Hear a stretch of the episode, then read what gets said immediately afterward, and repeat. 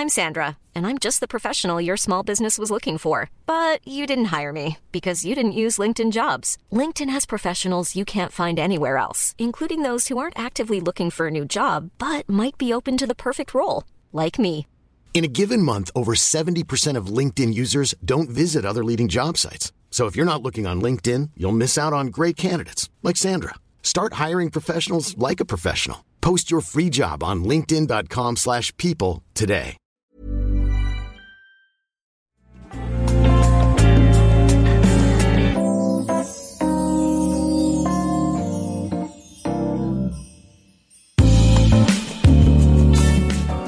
Hola, ¿qué tal amigos? Muy buenas tardes, bienvenidos un día más, bienvenidos a este maravilloso y lamentable programa de radio de videojuegos. Bienvenidos al 572, es viernes, por fin, es 7 de octubre, venga va, arrancamos.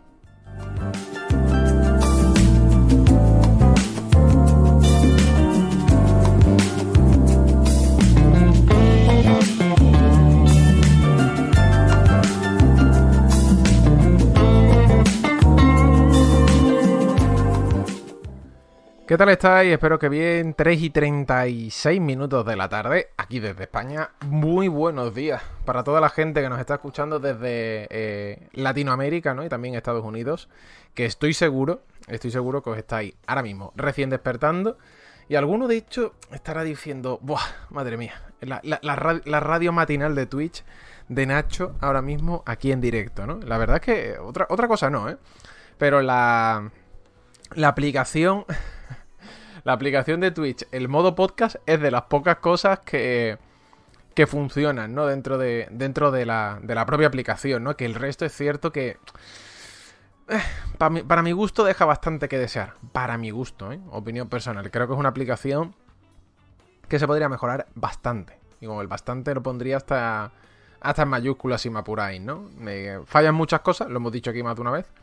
Pero oye, al César lo que es del César a nivel de podcast funciona funciona guay con el modo solo audio, ¿no? Y que se puede reproducir incluso estando el móvil, eh, ya digo, con, con la pantalla apagada, ¿no? Básicamente.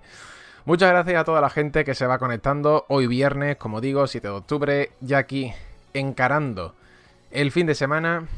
Gracias por darle al botón de seguir en todas las plataformas. Somos ahora mismo aquí ya 5900. Por favor, que nadie le quite. Por favor, que nadie lo quite.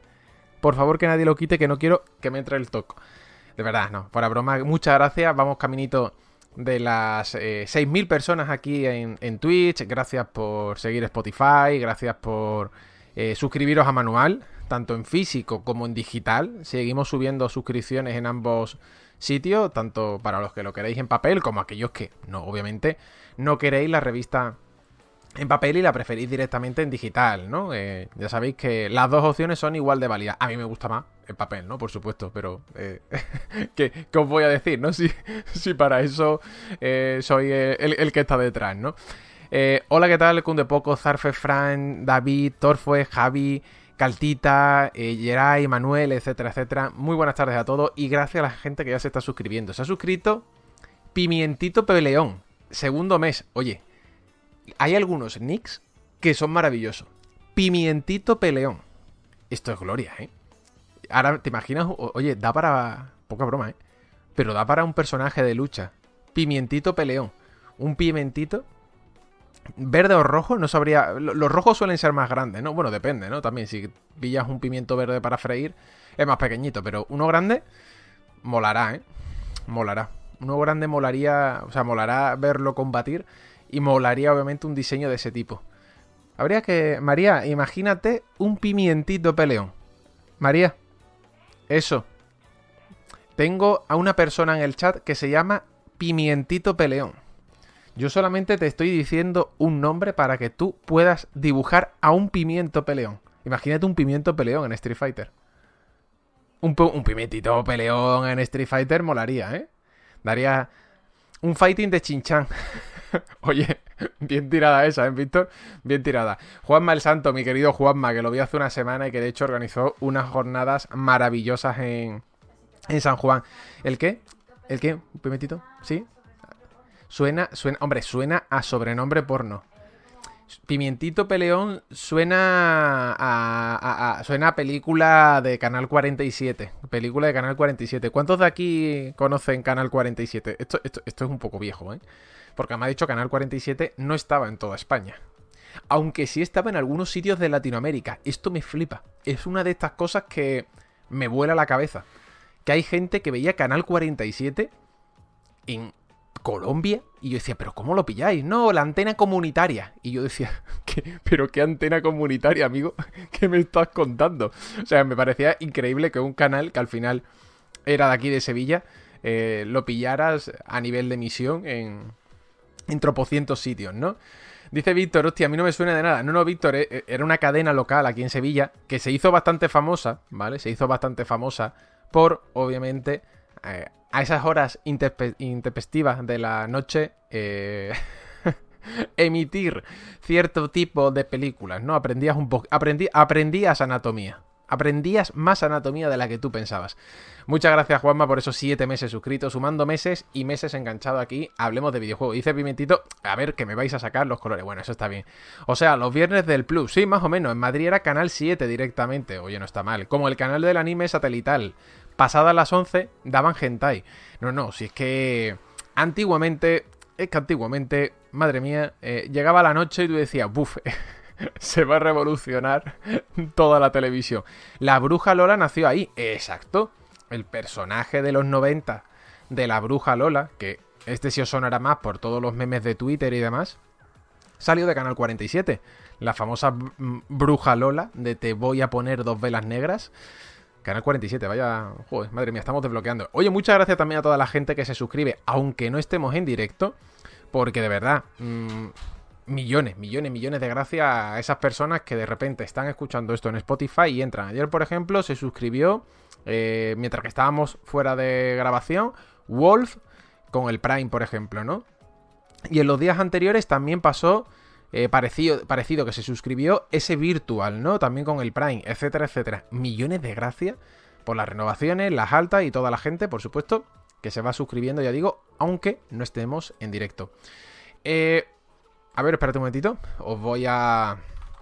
os voy a leer los. Eh, os voy a leer los comentarios. Un momentito.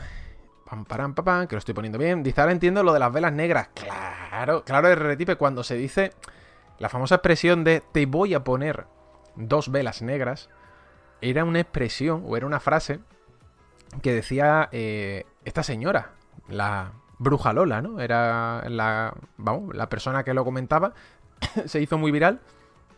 O sea, se hizo muy viral, se hizo muy conocido en su momento y claro, ya luego las redes sociales, con la llegada de los memes, lo ha, digamos que catapultado a, una, a una nueva dimensión, ¿no? Dice también por aquí, eh, a ver, más cositas. Ahora va con segundas, creo, Nacho. Bueno, no sé si va con segundas, pero vamos, que de todas formas, sea segunda o de primera, eh, la expresión va, va por ahí, ¿no?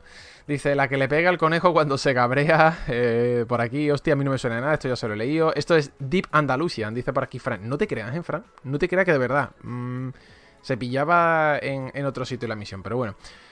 Oye, escaleta de hoy muy variopinta. Escaleta de hoy muy variada y muy cargada, de verdad, muy, muy, muy, muy cargada de actualidad. Vamos a cerrar el programa y empiezo por el final con todos los juegos, bueno, todos los juegos no, porque si no, no nos da. Pero sí vamos a hablar de bastantes juegos españoles que han estado eh, desarrollados durante la Indie Spain Jam. Lo mejor de esta Indie Spain Young es que se va a venir eh, Rocío Tomé. Rocío ya sabéis que es habitual de, esta casa, suelo invitarla de vez en cuando porque, uno, es una crack a nivel profesional y al final ya sabéis que yo lo que intento eh, es que en este programa venga gente que pueda aportar, pues bueno, su visión también, ¿no? Sobre la industria del videojuego, en este caso Rocío es desarrolladora, es programadora y después, obviamente, es que es un encanto de persona, es mi amiga y esto eh, me siento muy cómodo al final cuando estoy hablando con ella aquí en directo, ¿no? Y le he dicho, Rocío, ¿te vienes a comentar los juegos finalistas de la Indie Spain Jam? Y me ha dicho, me paso. Y vamos a comentarlos ahora, bueno, ahora luego, ya digo, en el tramo final del programa, junto con Rocío. Ahora bien, esta va a ser la parte hoy indie del programa, ¿no? Por llamarlo de alguna manera, pero es que, uff, qué programa. ¿Qué programa? Tengo por aquí para hablar de Pokémon. Tengo por aquí para hablar de la película de Mario. Que yo creo que la recepción en línea general ha sido buena, pero luego entraremos en ello. Vamos a hablar también de Steam Deck. Vamos a hablar de Platinum. Y la primera noticia del día tiene que ver con algo que estuvimos ayer, precisamente, eh, aquí, analizando en el programa, ¿no? Que es sobre la investigación que están haciendo los organismos reguladores respecto a lo que sería la adquisición de Activision Blizzard por parte de, de Microsoft, ¿no? Esto va a ser rápido. No me quiero extender, de verdad. No me quiero extender porque ya ayer le dedicamos un bloque bastante grande. Pero básicamente, ¿os acordáis que os dije que nos faltaba Estados Unidos, Reino Unido y la Comisión Europea? Bien, pues la Comisión Europea, en este caso Bruselas, ha empezado a preguntar a los desarrolladores, enviándoles a través de un formulario más de 100 preguntas, cómo les podría afectar la adquisición de Activision Blizzard por parte de Microsoft. Es decir, en este caso, la Comisión Europea ha pillado a una serie de desarrolladores, editores, distribuidores, etcétera, y les va a preguntar si esta compra cree que les afectaría en algún momento o en algún punto. Tengo que preguntar a, Mauricio de The Game Kitchen si esto le ha llegado. Tengo una curiosidad enorme. Sería gracioso que le hubieran preguntado a The Game Kitchen, oye, ¿qué te parece la compra de, de Activision Blizzard por parte de, de, Microsoft? Y que Mauri, ante las 100 preguntas, respondan el cuadro en blanco. Me parece bien. ya está. y lo tacha y se pira, ¿no? Muy, muy, estilo Mauri, ¿no? Que Mauricio eh, es muy así, de verdad. Es que Mauri, Mauri es un crack. Eh, lo he traído aquí ya varias veces, lo sabéis. Pero es que sería muy de ese estilo. Ojalá, ojalá pudiera responder eso. Pero bueno, la, noticia es cortito, ¿vale? Y os leo. El formulario contiene alrededor de 100 preguntas que versan sobre diferentes temas. Por ejemplo, Antimonopolio quiere saber si el acuerdo afectará al poder de negociación de los desarrolladores y editores que quieran poner a la venta un juego en las plataformas y servicios de Microsoft o Microsoft. ¿Qué importancia tiene Call of Duty para Sony y para Nintendo? Para Nintendo ya te lo digo yo, cero. Si existirán alternativas en caso de que Microsoft decida que los juegos de Activision Blizzard sean exclusivos de su ecosistema, Xbox, Game Pass y Cloud, o si esta exclusividad daría a la propia empresa y por extensión a Windows alguna ventaja en PC, ¿no? Básicamente, dice, ante una operación de este calibre que afectará a toda la industria del videojuego, es normal que los reguladores busquen feedback como parte de su investigación. Ayer mismo contábamos que en Brasil se ha aprobado, se ha aprobado en Arabia Saudí, están estudiándola en Estados Unidos, que parece que es donde está un poquito más tenso, ¿no? Y eh, por otro lado está Reino Unido. También parece que hay ciertas reticencias, pero en Europa, mira, parece que ya se está moviendo más de la cuenta y están empezando a recabar información para llegar a sus conclusiones, ¿no? Va a ser muy importante lo que se diga en estos tres mercados. Es decir, sin faltar el respeto, por puesto, a Arabia Saudí, en el mercado de Arabia Saudí y de Brasil, ¿no? Pero estos tres son los tochos.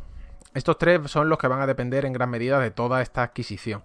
Eh, que es verdad que tienes que tener una, unanimidad eh, apabullante, pero sí es cierto que si en Estados Unidos te aprueban, te aprueban en la Comisión Europea, te aprueban en Reino Unido, ya directamente, pues bueno, puedes eh, ir hacia adelante, ¿no? Dice, ¿cómo que de los juegos más vendidos en plataformas de Sony son los Call of Duty? Jesús dice, yo creo que a los desarrolladores no les interesa que entre el Game Pass, menos oportunidades y todos juegan a eso, ¿eh? No te creas, Jesús, ¿eh? No te creas. Aquí lo he comentado alguna vez, lo que antes desde el punto de vista del desarrollador con Game Pass se miraba con reticencias, y esto te lo digo de muy buena tinta al final por estar rodeado de ellos, ahora se ve diferente. Se ve ya diferente por la sencilla razón de que llegan, te sueltan mucho dinero, te sueltan uno o dos millones de euros o de dólares o te pagan básicamente el desarrollo y tú dices, hostia, me acabas de financiar el desarrollo a cambio de aparecer a lo mejor en el Game Pass o que el juego se quede en el Game Pass sabiendo que luego lo puedo sacar en otros sitios, ¿no? No te creas que, que se empieza a ver con, con mejor, con mejor opinión, ¿no? También, o por supuesto, acordaos, está lo otro, ya lo hemos comentado aquí, que vinieron la gente de Narita Boy y nos dijeron literalmente que no volverían a entrar en Game Pass. Opiniones para todo.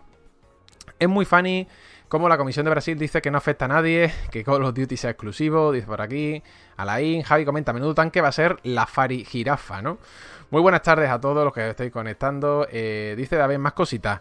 Buenas a todos, acabo de llegar. Ya se habló del tweet de Kojima, donde nos informa que se pone un abrigo de piel, eh, un abrigo de cuero, ¿no? Porque hace frío por aquí, eh, etcétera, etcétera. No, no vamos a hablar de Kojima, aunque bueno, está relacionado. Ahora luego, si queréis, lo tratamos, si nos da tiempo. Pero vamos, que eh, es fácil. Eh, que Fanning va a ser, o sea, va, a formar parte de su propio de su próximo videojuego. Ya lo dije aquí, que era una imagen eh, secreta, ¿no? Aparecía su contorno y todo el mundo, pues bueno, veíamos a, a Fanning básicamente como la actriz, ¿no? Que estaba en, digamos que en ese silueteado, obviamente negro, ¿no?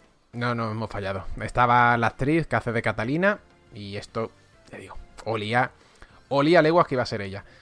Grecho, muchas gracias. Seis meses por aquí, medio añito que Grecho nos tira su Prime. Ya sabéis, tirad el Prime, que es lo mejor, que es gratuito. A ver. Ahora ha puesto otra imagen, Nacho. ¿Que ha puesto otra? Puede. Es que ya. Uf, esto, está calentándose. ¿eh? Esto ya no lo he visto. ¿Me, han roto la escaleta? ¿Ha puesto otra Kojima? A ver, bueno, no. Cuando. Ahora mismo en Japón es por la noche. Ahora mismo en Japón tiene que ser las 11 de la noche, creo, ¿no? Hasta el cambio de hora creo que son 7 u 8. No sé si son 8 o 7 horas ahora mismo en Japón. Porque yo me lío, me lío. Que sé que son 7 u 8. Pero, ah, mira, es verdad. Ah, vale, ha puesto que en el Tokyo Game Show dijeron quién pusieron el Who, ¿no? Que era L. En la PAX dirán Where. Y después viene otro signo de interrogación que supongo. Vamos a ponerlo un momentito en pantalla, ¿vale? Esto es lo que me estáis pasando. Supongo o intuyo que la última será en los The Game Awards. Tiene toda la pinta, ¿no? Que los últimos signos de interrogación que ponen el tweet eh, sean, los, la de, los de Game Awards. Sobre todo por estar con su amigo Geoff Keighley, que cada semana te sube una imagen, acordaos, te sube una imagen haciendo una videoconferencia con Geoff Keighley. Yo creo que en el futuro es donde va a estar la presentación de este juego. Es más, yo creo que los premios de este año, que son dentro al final de dos meses, es que no queda más, ¿eh? Es más, creo que quedan dos meses. Justo hoy creo que quedan dos meses. No sé si este año eran el 8 de, 8 de diciembre, ¿era? Vamos, espérate un momentito. Lo, vamos, lo vamos a buscar un momentito en directo. A ver. The Game Awards 2022. ¿Este año cuándo eran? Aquí están. The Game Awards. Eh, tendrá lugar el 8 de diciembre. No, no me ha fallado la memoria. Es lo que hablamos. O sea que... A eso quiero llegar. Tiene toda la pinta, ¿eh? De que van a presentar ahí Kojima su, juego nuevo. Y Fish se suscribe por aquí otro mes más de hablar de videojuegos. Un abrazo. Y Fish, muchísimas gracias. 15 meses, tío, por aquí, de verdad. Muchas, muchas gracias. Supongo que la última será los Game Awards, como decís por aquí. exacto, Paris Games Week es pronto también. Sí, pero no veo a Kojima desvelándote a lo mejor dónde es el juego. O sea, qué juego es, mejor dicho, en París. Ojo que en París en su momento desveló cositas, ¿eh? Pero lo veo más para lo de Game Awards. Eh, repito, opinión personal, ¿vale? Bueno, pues hemos tratado al final este huequito rápido, ¿no? De lo de la Comisión Europea. Hemos hablado también de Kojima y sus eh, enigmáticos tweets, ¿no? Que poco a poco ya los va poniendo. Y ahora vamos a dar el salto a Platinum. Platinum Games. A ver, ¿qué ha pasado con Platinum? ¿Por qué es realmente lo principal, ¿no? Que tenemos puesto ahora mismo en el título de Twitch. Tiene explicación, ¿vale? No os preocupéis que tiene una explicación totalmente, eh, eh, digamos que, lógica. A ver, los que sois de España seguramente os sonará. ¿Os acordáis cuando eh, nuestro antiguo rey don Juan Carlos dijo, lo siento mucho, no volverá a pasar? ¿Vale? Si la gente de Latam eh, busca en YouTube el meme, lo encontrará rápido. Pues básicamente eso. Platinum Game ha dicho, lo siento mucho, pero sí va a volver a pasar más veces. Correcto. Dice, pasó como 40 veces más. Correcto, Javier dijo, lo siento mucho, no volverá a pasar, y pasó. Pues en este caso Platinum Game te está diciendo, lo siento mucho, pero va a pasar. ¿Qué es lo que va a pasar? Babylon's Fall fue un fracaso. Babylon's Fall falló de manera estrepitosa. Pues Platinum Games han dicho que sí, que sí, que lo sienten mucho, además. Te dicen, estamos extremadamente arrepentidos, lo sentimos un montón, de verdad. somos Platinum Game, nos duele en el alma haberos ofrecido Babylon's Fall, pero... y aquí viene el pero, que, este, este, pero brutal, ¿eh? Pero os vais a comer más juegos como servicios en el futuro.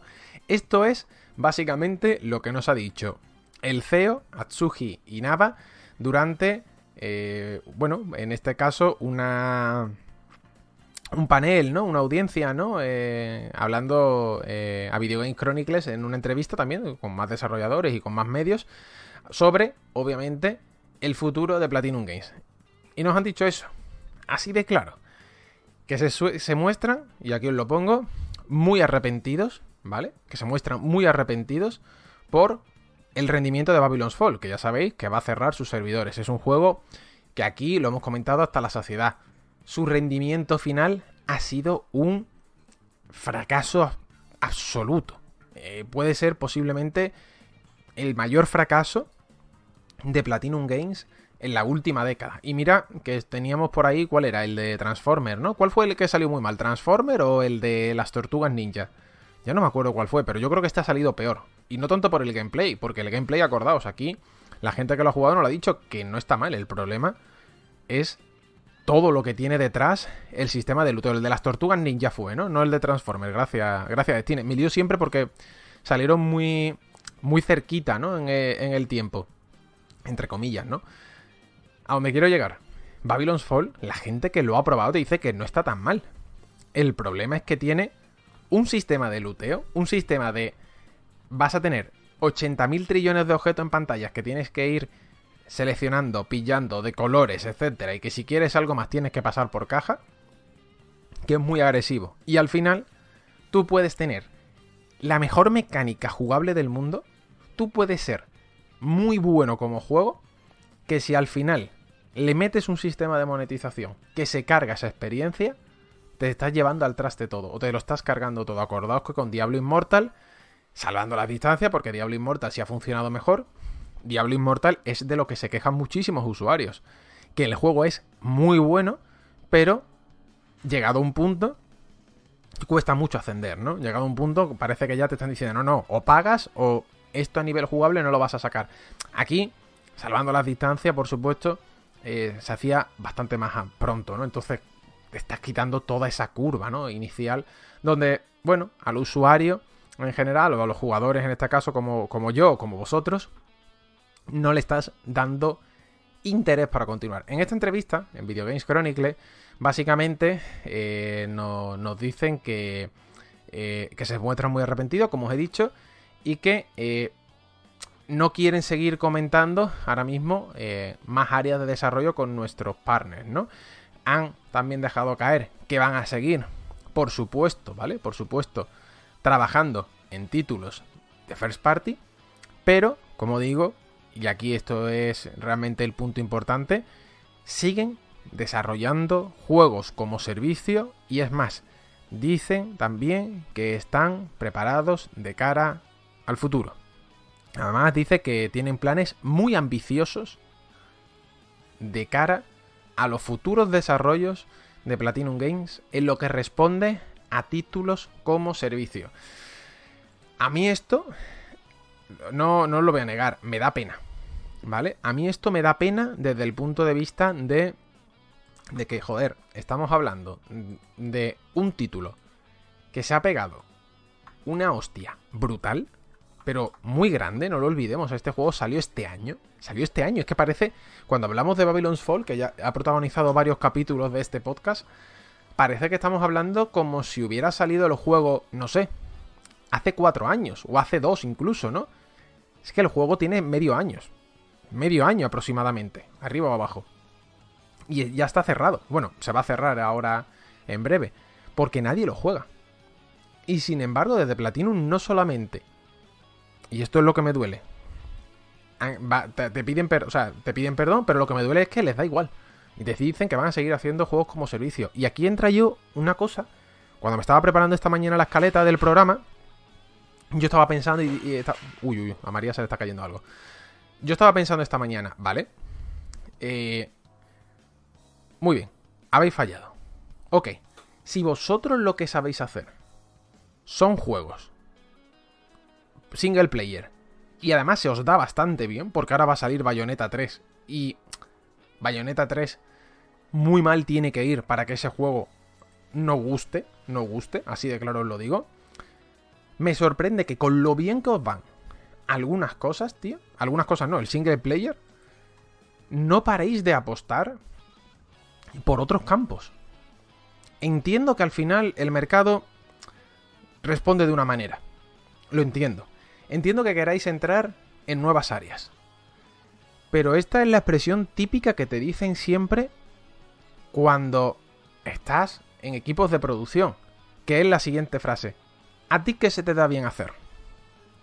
Y yo, si estuviera delante de la gente de Platinum Games, le preguntaría, ¿en qué creéis que sois bueno? Y me diría, pues en Hack and Slash. Y yo le diría, pues hacedlo. Haced juegos de este tipo. Haced juegos, básicamente, si queréis también, de aventuras. Incluso saltad a plataformas y acción. Pero haced juegos de este tipo. Hacedlos más cortitos, con equipos más pequeños, con tiempo de desarrollo más ajustado a los presupuestos para que no se os vayan a decenas de millones de dólares. Pero haced esto. Haced lo que os funciona. Que luego queréis probar algo porque os sobra tiempo. Perfecto, mira Capcom. Ahí tiene su Exoprimal. Va a sacar y va a probar con algo. Pero esto no exime que Capcom sigue con su Monster Hunter, con su Resident Evil. Básicamente, sigue haciendo lo que sabe que le da dinero. Y lo que sabe que a la gente, en general, le gusta, ¿no? Entre comillas, se gusta, porque habrá gente que sí, habrá gente que no. Pero digamos que en líneas generales está contenta. No sé, me, a, mí es que este tipo de, declaraciones de nos la hemos pegado o lo sentimos mucho, pero vamos a seguir por el mismo camino, me, me, me matan, me, me matan, la verdad. Son cosas que yo particularmente ya no hablo como usuario, aquí no hablo como usuario, aquí hablo como persona que está detrás, ¿no? De temas de producción en muchísimas cosas. Le sacan de. Le sacan de su zona. Eh, no sé a lo mejor yo me estoy quedando antiguo en temas de producción. Y esto es básicamente a la hora de diversificar eh, lo más normal ahora mismo, que jugártela otra vez a pesar de haber fracasado. En lugar de hacer lo que se te da bien, a lo mejor yo me estoy quedando antiguo, pero no lo entiendo. Me cuesta, me cuesta entenderlo, ¿no? Eh, en estas declaraciones dice, cualquier decepción que podamos haber causado, ¿vale? A nuestra base de fan es algo que lamentamos muchísimo, ¿no? Eh, Dice, y el hecho es que hicimos que nuestros fans se sintieran algo así como desarrolladores, ¿no? Del juego al final, lo mal balanceado que estaba. Y dice que, eh, que dar o proporcionar otro sentimiento que no sea diversión, ¿no? O disfrute en nuestra creación a los jugadores es algo que no nos hace muy felices como desarrolladores, ¿no? También por aquí comentan eh, que lo último que podemos comentar en términos de servicio o de cierre de servicio a Violence Fall es que eh, lamentamos obviamente la decepción e incluso el enojo de muchos de nuestros jugadores, ¿no? Comenta que aprendimos mucho de esta experiencia, pero que esto no ha cambiado, como decía antes, en absoluto nuestros planes de futuro o nuestra perspectiva de avanzar con respecto a los juegos como servicio. Dice que los juegos como servicio, y estos son palabras textuales, son definitivamente algo que sí que queremos hacer y vamos a poner nuestro esfuerzo en seguir adelante en ese campo. Y ya está así de claro. Luego te lo dice lo que, eh, con lo que ha empezado, ¿no? Que hay dos pilares que podemos observar más o menos dentro de nuestra empresa. Que el primero es la pura diversión, en la mecánica central del juego, y que el segundo va a ser el juego como servicio. Yo lo digo, a lo mejor me estoy quedando viejo. A lo mejor, no lo sé. Me. No, no me encaja esto. Pero yo leo estas declaraciones de Atsuhi Naba, que yo no soy nadie para eh, rebatirle. Al final él es presidente de Platinum, yo soy un, aquí un desgraciado desde Sevilla que también se dedica a videojuegos, pero él maneja una empresa con centenares de empleados. A mí me da la sensación de que se está errando. Que sí, que van a seguir con su juego, por supuesto. Pero no entiendo esa manía de meterte en campos donde has fracasado y donde al final, ojo, en que le puede ir bien en el futuro, por supuesto pero donde yo al final pienso que es mejor que dediques tus recursos a algo que sabes que te va a funcionar, a algo que sabes que vas a realizar bien. Y si quieres, en paralelo con un equipito muy pequeño, haces algo, pero El resto mal. Os leo comentarios. Es que ya digo, me, queman estas noticias. La estaba leyendo esta mañana y me echaba las manos a la cabeza, tronco. Eh, aquí estoy viéndote mientras estoy en una cola. Eh, eh, estoy en una cola infinita en el Overwatch 2, ¿no? Es lo que el mercado quiere, dice por aquí. ¿Qué ganas tienen algunos de ser la siguiente miollo con el Genshin Impact? No, es que es eso, Xavi. Me da la sensación como que. fue como. Esto me recuerda a la época del, del FPS. Hace 15 años aproximadamente, todo el mundo quería ser el nuevo Call of Duty. Todo el mundo. Salían first person shooter hasta de debajo de las piedras. Era increíble. Cada 2x3 había un juego básicamente de disparos en primera persona. Y tú decías, tío, estáis intentando reproducir el mismo modelo que está haciendo Call of Duty. Call of Duty ya ha funcionado, no por ello va a funcionar el vuestro. ¿Qué ocurrió? Decenas de videojuegos, repito, decenas de videojuegos cerrados y al final mm, un montón de presupuesto tirado a la basura. ¿Por qué? Porque es que ya está Call of Duty y ya está Genshin Impact. Y al final intentar reproducir otra vez el mismo modelo de algo que funciona, la gente dice, oye, pues para reproducir lo mismo me voy aquí. Y es que cuesta, ¿eh? Es que... Eh, es lo que cuesta. Eh, dice, por ejemplo, Chiva, es lo que pasa en esta industria, replicar el éxito. Es que es eso. Parece que es como replicar el éxito 10.000 veces, pero sin un sello de identidad, ¿no, Chiva? Simplemente diciendo, a ver si lo petamos, y si lo petamos, pues oye, bienvenido sea. Que al final los videojuegos no se trata más que de eso, ¿no? De ir replicando y le vas iterando, ¿no? O vas cambiando cositas hasta que al final encajas algo nuevo. Pero es que llega un momento donde es que directamente ni iteras. Haces exactamente lo mismo que existe. Y claro, luego vienen los fracasos. Javi, muchas gracias por esa suscripción. Cinco meses. Que dice, te dejo el Prime y me voy y ya te escucharé en Spotify esta noche. Sigue así, que hace un gran programa. Muchas gracias, Javier, tío. Muchas, muchas gracias por el Prime. Dice por aquí Wesker, Nacho, y si no tienes más opción por el tema económico, quizá esa sea la única forma que tienen de mantenerse a flote. Pero, muy buena pregunta la aquí Wesker. Precisamente es a donde quiero llegar.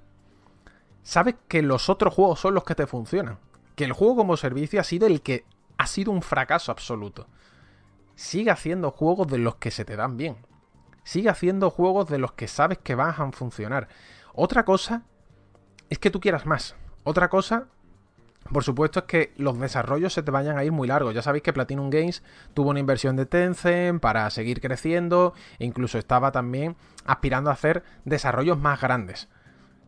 Volvemos a lo mismo, yo creo que Platinum no tiene por qué hacer desarrollos más grandes. Lo que tiene que saber es elegir muy bien sus próximos desarrollos.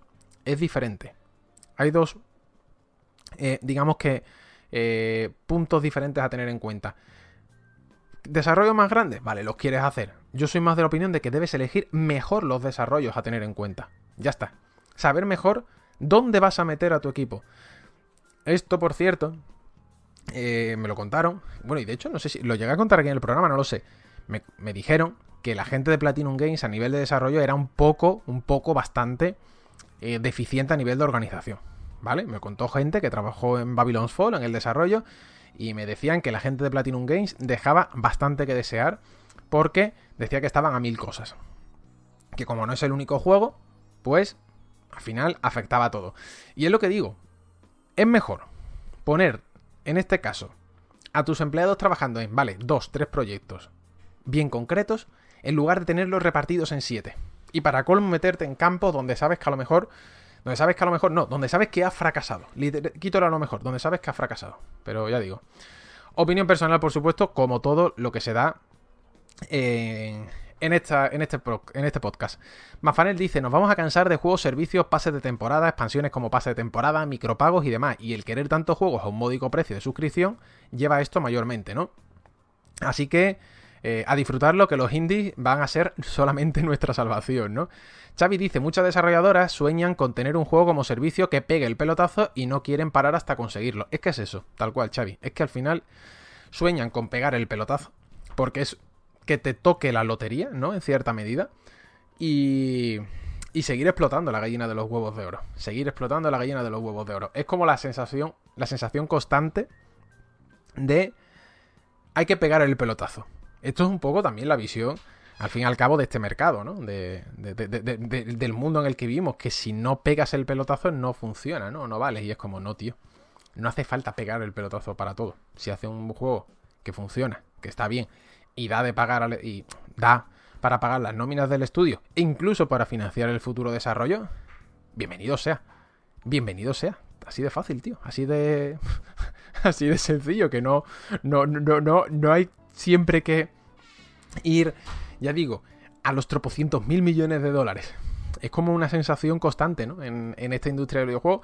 Aunque bueno, te diría que no es solamente de la industria, te diría que es en general de, de este mundo, ¿no? En el que, en el que vivimos.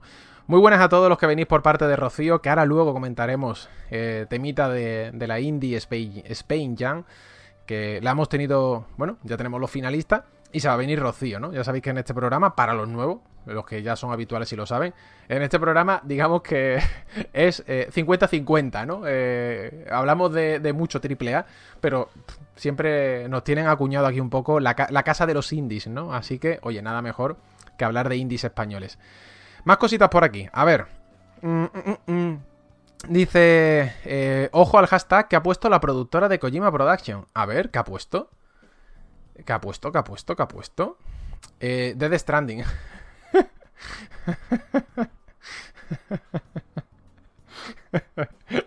no me lo creo. Espérate, lo voy a poner en pantalla. Estáis diciendo, madre mía, el tuit de la chica, ay, que la ha cagado.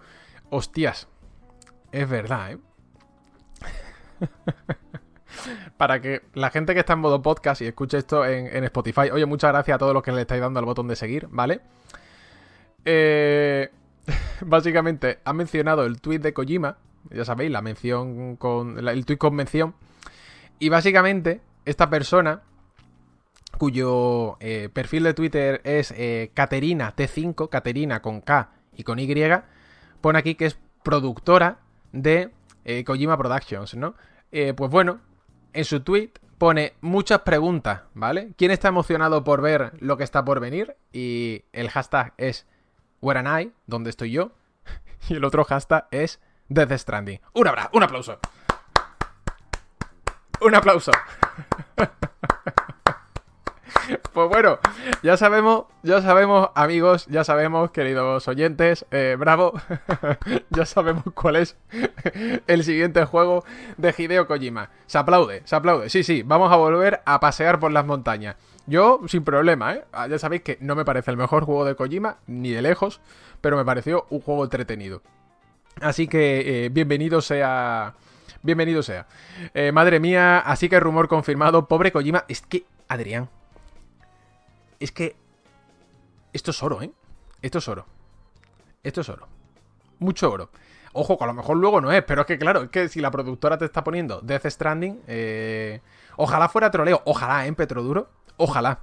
Ojalá sea Kojima poniéndose otra vez la máscara, eh, anunciando el estudio Moby Dick, este como de Phantom Pain, y que de repente eh, te lo cambie todo y nos esté troleando. Pero vamos, el hashtag no deja mucho lugar a duda. Esmayao, muchas gracias, tío. 25 meses, que nos dice él, casi nada. Además, de verdad, Esmayao, casi nada. Más cositas por aquí.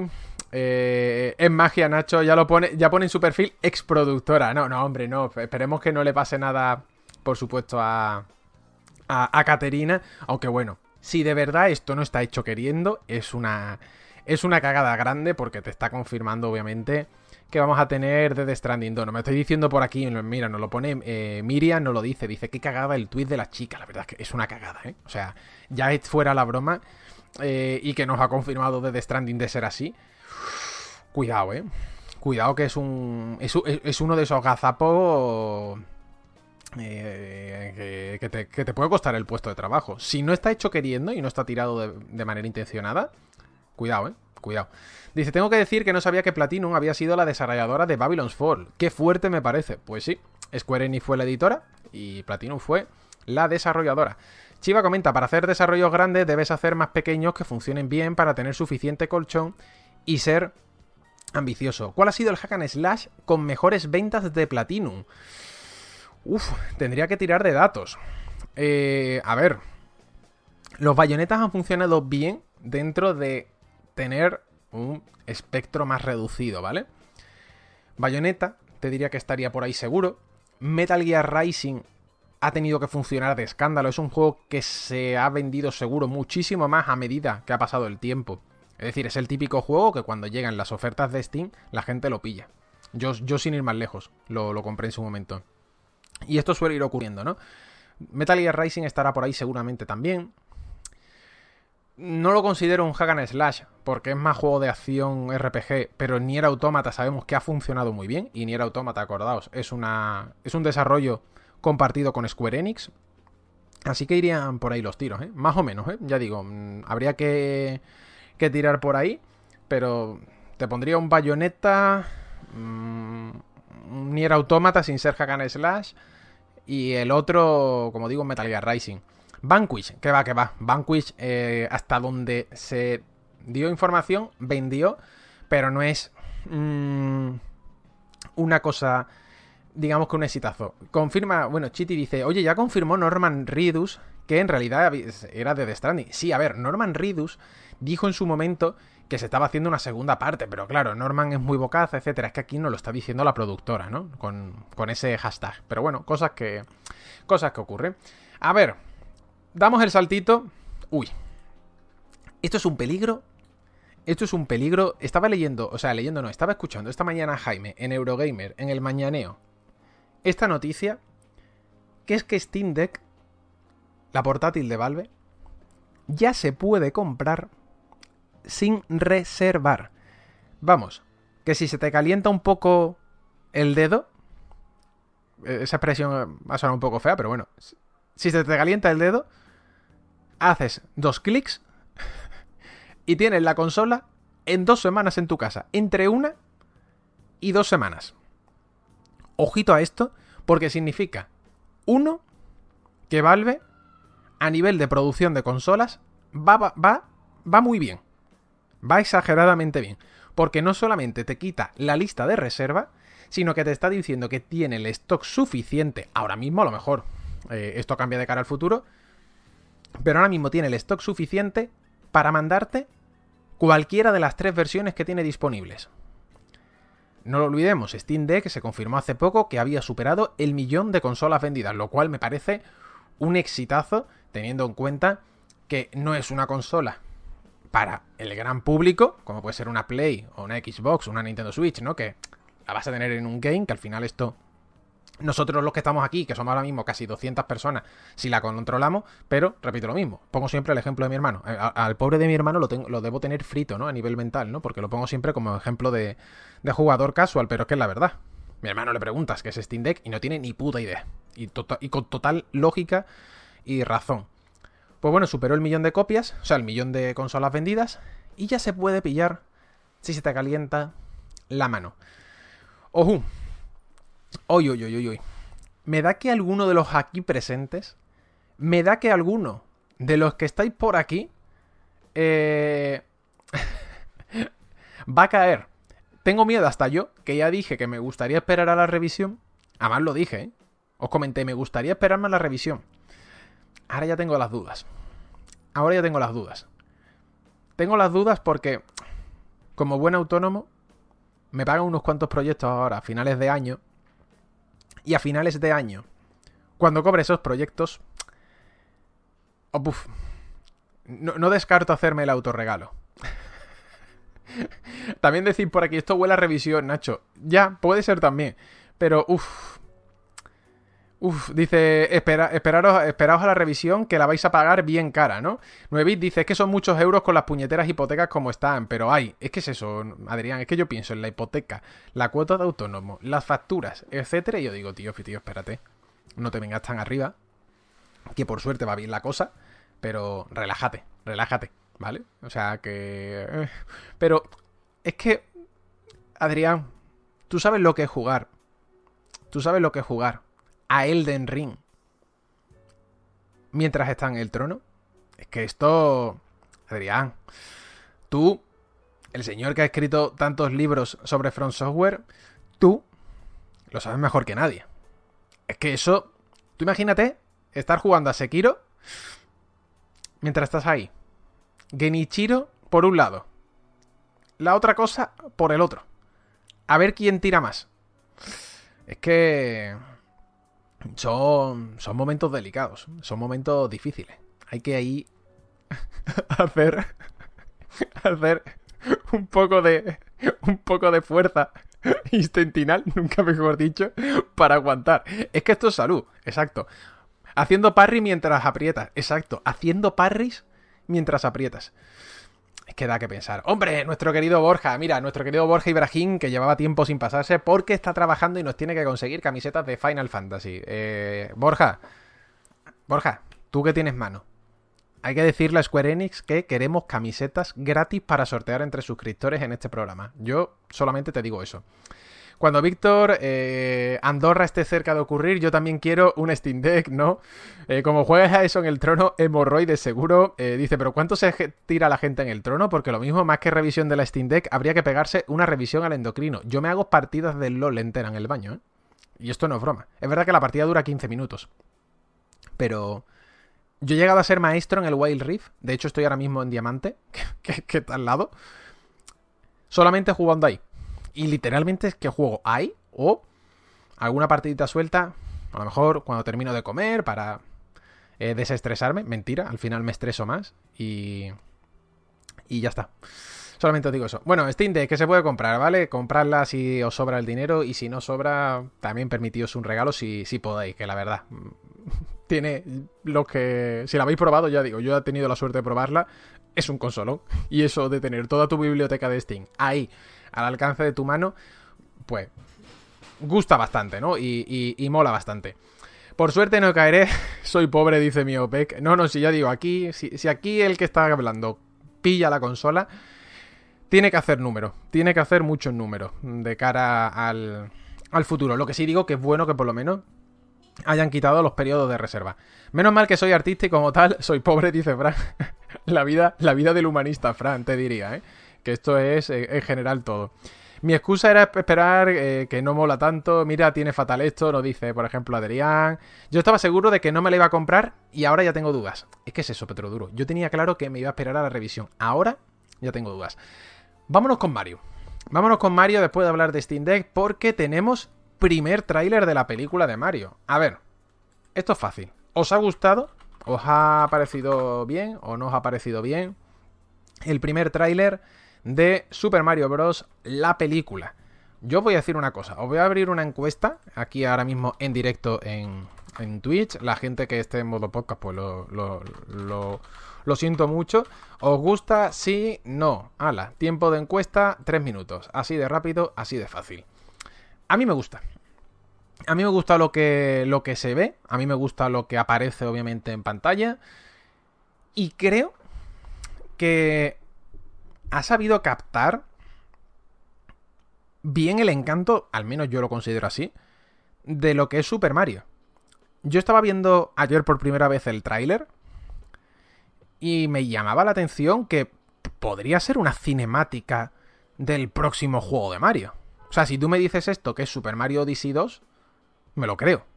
Me lo creo perfectamente. Obviamente, no con tanto potencial gráfico, porque Switch da para lo que da, esto ya lo sabemos, la pobre, bastante, bastante está aguantando. Pero, en líneas generales, os lo digo de verdad, ¿eh? La sensación fue de, me está gustando. Es como si estuvieras viendo una película de, o sea, como si estuvieras viendo una cinemática de un juego de Mario a lo mejor dentro de 10 años, ¿no? Que se podría ver eh, así, ¿no? Incluso hay momentos en Super Mario Odyssey, cuando ves las, cinemáticas y demás, que salvando la distancia, esto se ve muchísimo mejor. Tiene, tiene ese regusto, ¿no? Eh, ahora bien, después tiene sus cosas. Yo sigo sin ver a Chris Pratt. Y esto ya no es porque yo a Chris Pratt lo aguante o no lo aguante más a nivel personal. No. Lo digo desde el punto de vista de trabajo, ¿no? No me termina todavía de encajar Chris Pratt en la voz de Mario. Y lo digo en serio eh, y de manera totalmente honesta. Ahora bien, ha habido por ahí un tweet donde recopila a Mario en diferentes, digamos que, doblajes. Y yo lo voy a poner. Me juego, me juego un posible cierre.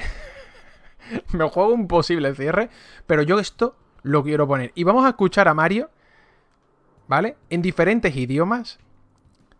Y me vais a comentar cuál os gusta más. Le vamos a dar a ver de nuevo. Espérate un momentito. Voy a bajar también el sonido porque si no os va a reventar. Voy a quitar la música de fondo de persona, que sí, es muy relajante, pero... Espérate, ahí está. Espera, ¿te quitas o no te quitas? Gracias. Vamos a ponerlo, ¿vale? Le doy aquí.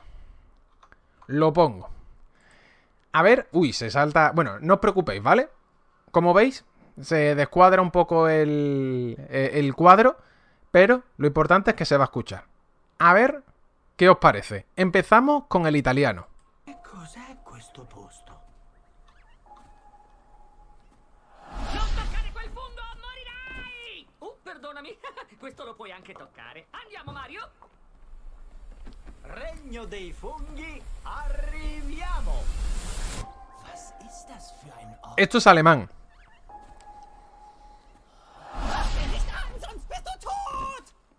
Mir leid, der ist absolut ungefährlich. Komm mit, Mario!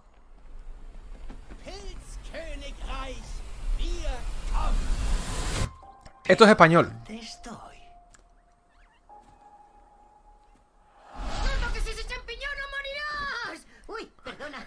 Con este no hay pega. ¡Vamos, Mario! Reino champiñón, allá vamos. Francés. El que para mí es el mejor, ¿eh?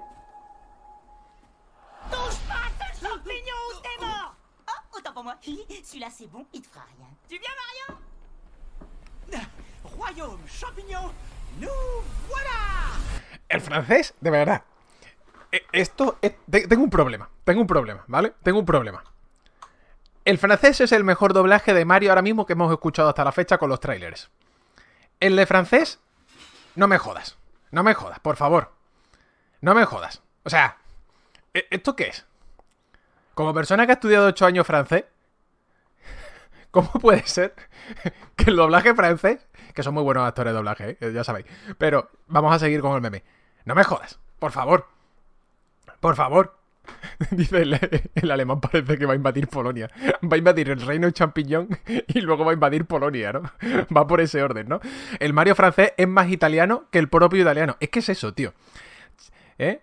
Y ese, ese, ese, ese eh, reino champiñón, du voilà, es que me encanta. Mira, mira, mira, mira. Lo voy, a, poner otra vez. Es que me parece el mejor doblaje con diferencia, ¿eh? Mira, mira, mira. Ojo, ¿eh? Royaume champignon, nous voilà! ¡Nu voilà! Me encanta. Este es brasileño-portugués.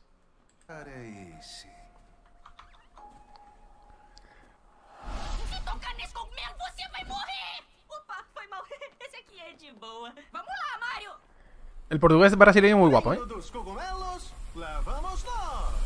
También muy bien, ¿eh? Estos son todos, pero de verdad. El francés, os lo voy a poner una tercera vez porque es que me parece con diferencia el mejor, ¿eh? Y no está mal el español, ¿eh?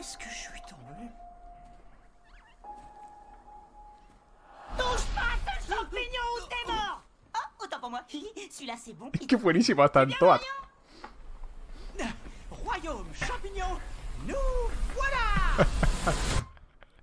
Me encanta. De verdad, estoy dentrísimo de este eh, Mario francés que se acaban de sacar de la manga con su doblaje, con sus cosas dentro. Enhorabuena. Bien, bien. Muy bien. Oye, no hemos puesto a, a Chris Pratt. Espérate, os lo voy a poner, que hemos puesto aquí el tráiler. No hemos puesto precisamente al propio Chris Pratt. A ver, espérate. Os lo voy a poner por aquí. Espérate. ¿Vale?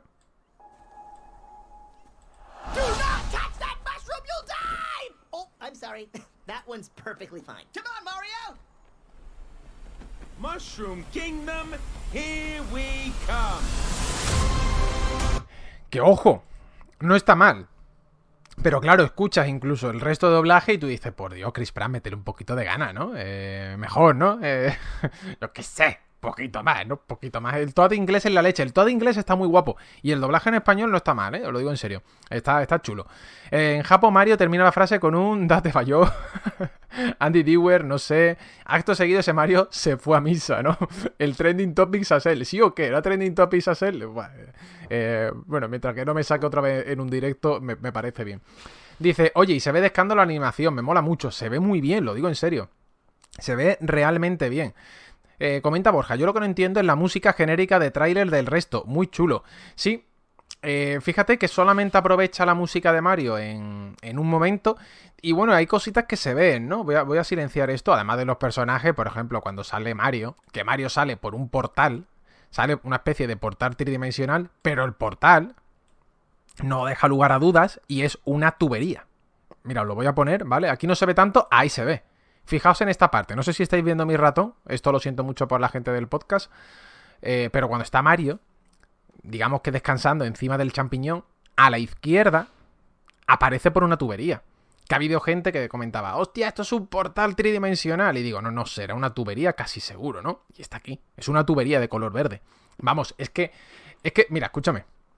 Me dices que haces una película de Mario. Y que Mario atraviesa portales y no sale una de una tubería. Y es como. Dios.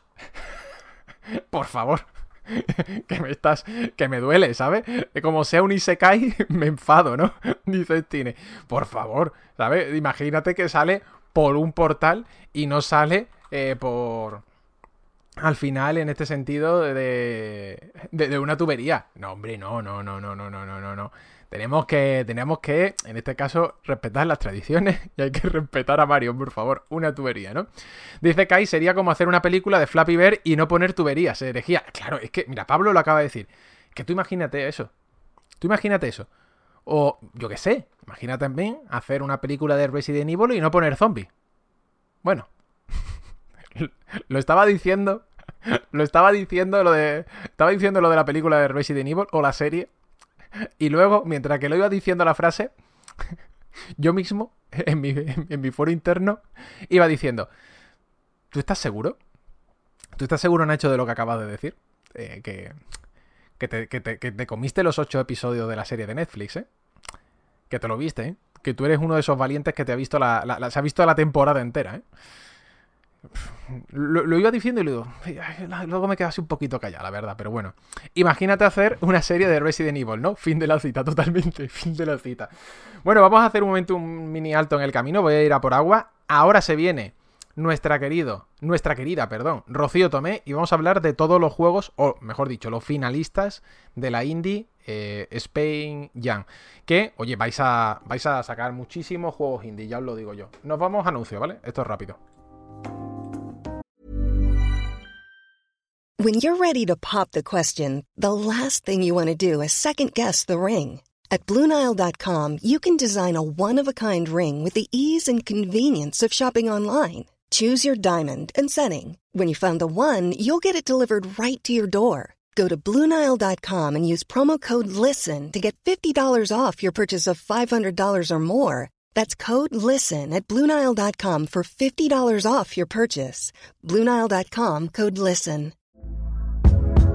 Hey there, it's Michelle Norris. I'm host of a podcast called Your Mama's Kitchen. When I travel, I'm usually looking for a way to find a taste of home when I'm not at home. And one of the things I love to do when I am at home is entertain. And Airbnb allows me to do that. When I was in California recently, I rented a house that had a great kitchen. And when we were sitting around the table, we're all thinking, we're in someone else's house. Someone could be in all of our homes as well. If you have a home, but you're not always at home, you have an Airbnb. Your home might be worth more than you think. Find out how much at airbnb.com/slash host.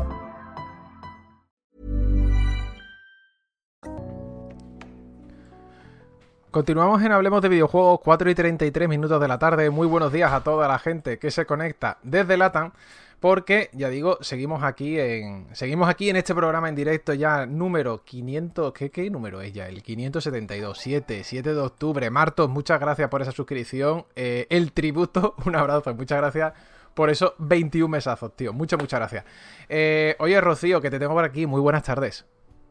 Hola, buenas. ¿Qué tal? Estaba avisando que acaban de empezar obra justo encima de mi casa. No así te que preocupes. Si se vuelve muy horrible, me lo decís. No, ¿vale? no, no te, no te preocupes. Yo tengo a María montando un mueble de Ikea aquí detrás. O sea, se le, ha, ca- se le ha caído ya siete veces. O sea, y de hecho, me ha dicho que estás en pausa y dice, sí, digo, voy a aprovechar para pegar martillazos. Esto ha sido literalmente su frase. Y ha empezado a pegar martillazos y le he dicho, vale, termina de dar martillazos y por favor, me dejas empezar o continuar el podcast. Muchas gracias, María.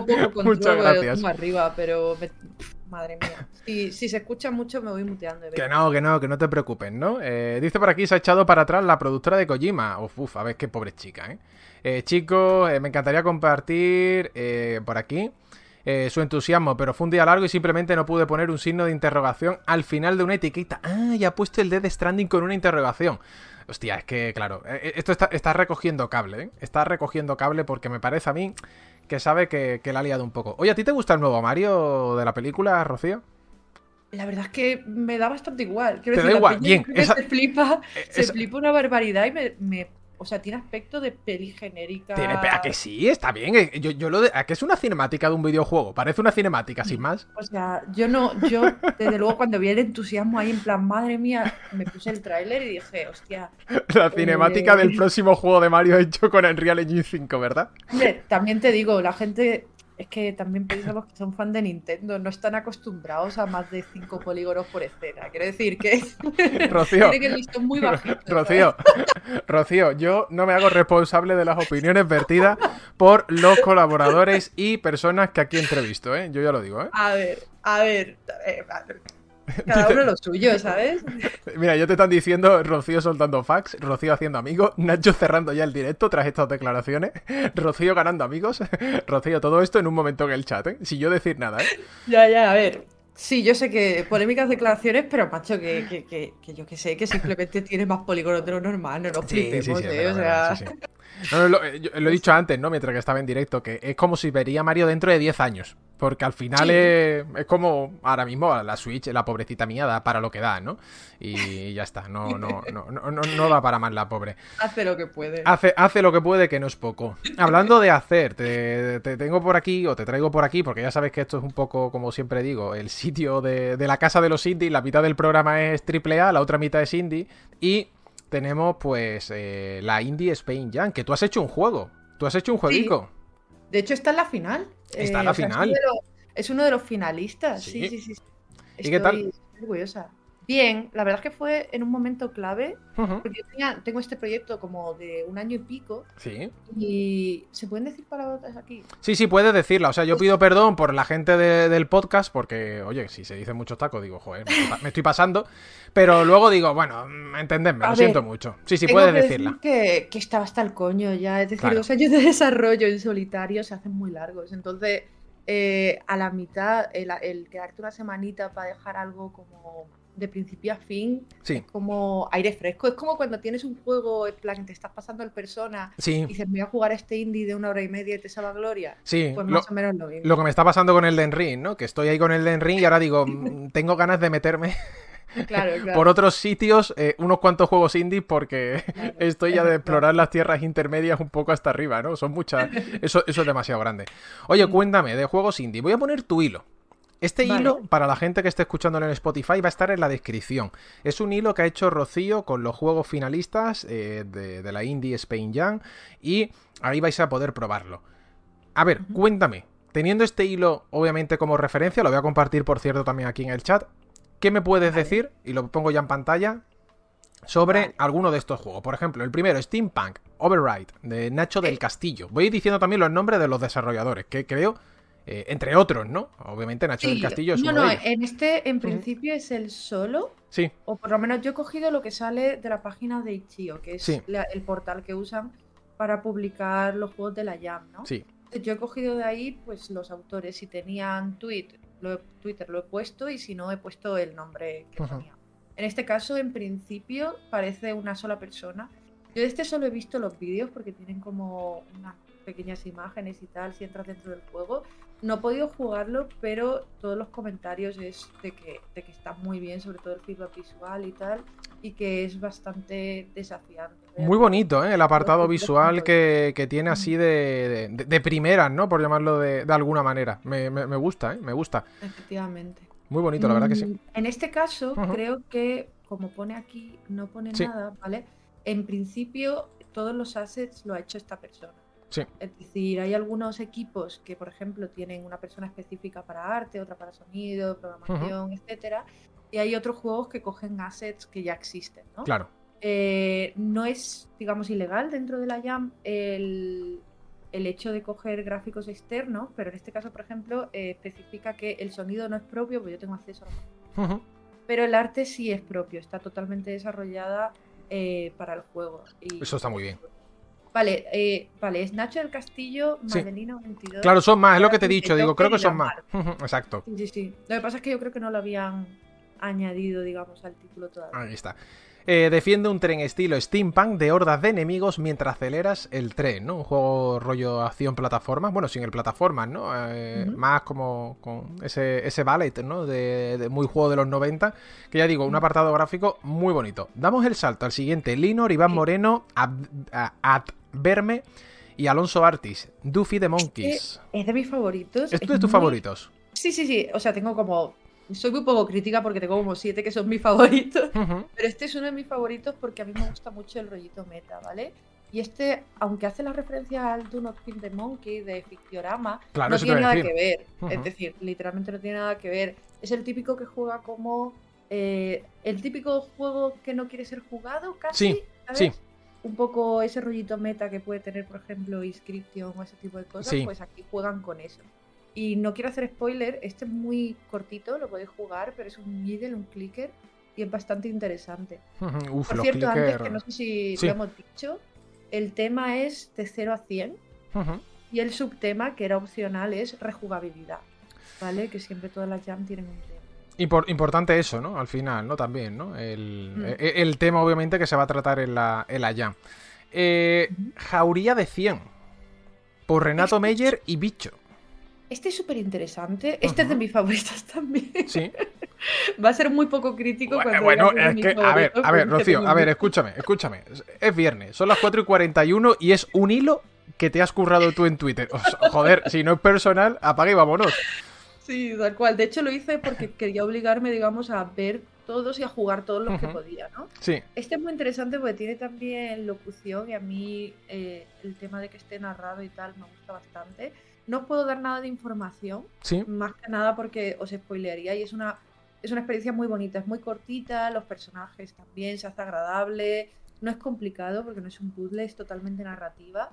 Y además Renato, el chico este que no lo Sí. conocía, tiene un vídeo de cómo fue el desarrollo, las Ah. ideas que estuvo descartando, etcétera. Creo que hizo retweet, así que si vais a los retweets de ese tweet en concreto encontráis el perfil de Renato y podéis ir al vídeo. Qué bueno. Eh, sí, la descripción básicamente nos dice que Brutus debe huir del territorio y en el camino construir una comunidad. Cruise eh, of Souls, ¿no? Eh, y este, uy, desarrollado por, por bastante gente, ¿no? A diferencia de lo- Sí. del resto. Chita Team, que es Cristian Cruz, Alfonso Martínez, Matías Diel, Chema Galante, Under the Bed Games, Pablo Gamuse, Al- Alba Marles y Glasmus, así en general. Cuéntame. Es otro de los que no he podido jugar, eh, pero he visto algunos de los dibujos. Si abres Sí. la, la página, La abro, por supuesto. de las ilustraciones y me parece un arte súper bonito. Muy bonito, ¿eh? Eh, muy sí, sí, sí, bonito. O sea, a ver, esto se nota, por ejemplo, que tiene una o dos personas involucradas. De hecho, tenía Glamouse y Under the Bed Games, eh, estas dos personas involucradas solamente en el arte. Entonces se nota que no es lo mismo estar una semana desarrollando todo No, no, para nada. juego que dos personas específicas para arte. De hecho, tiene otras dos personas eh, para motion graphics, es decir, que se nota que tiene eh, bien cuidado todo. Y de este de lo que hablaban sobre todo es que tiene un acabado muy bonito. Este es de los que tengo pendiente y tengo muchas Muy bonito, la verdad que sí, a nivel de, de- de- de estilo artístico, muy pero que muy bien. Fortune Decker, a ver, cuéntame, desarrollado por Baimuni, Arca Crema, Daniel Robledo, eh, Codina, Ignacio Polo y Piticli. Dime, ¿qué pasa? de mis favoritos también. También, no, bueno, oye, no pasa nada, vamos a pinchar tapices, no estoy pinchando en ellos. Y el de Fortune Sí. eh, es un roguelike purísimo, eh, top-down, ¿vale? Sí. Súper entretenido porque tiene rollo deck building. Eh, entonces tú vas consiguiendo cartas hasta llegar a un total de 100 cartas y te vas haciendo los distintos tipos de habilidades Sí, para matar a los enemigos de alrededor con ese mazo de cartas. Cada vez que se termina se hace un shuffle y entonces vas eh, ganando habilidades. o sea, cada, cada, cada- cada vez que vas pasando tienes un mazo nuevo de cartas.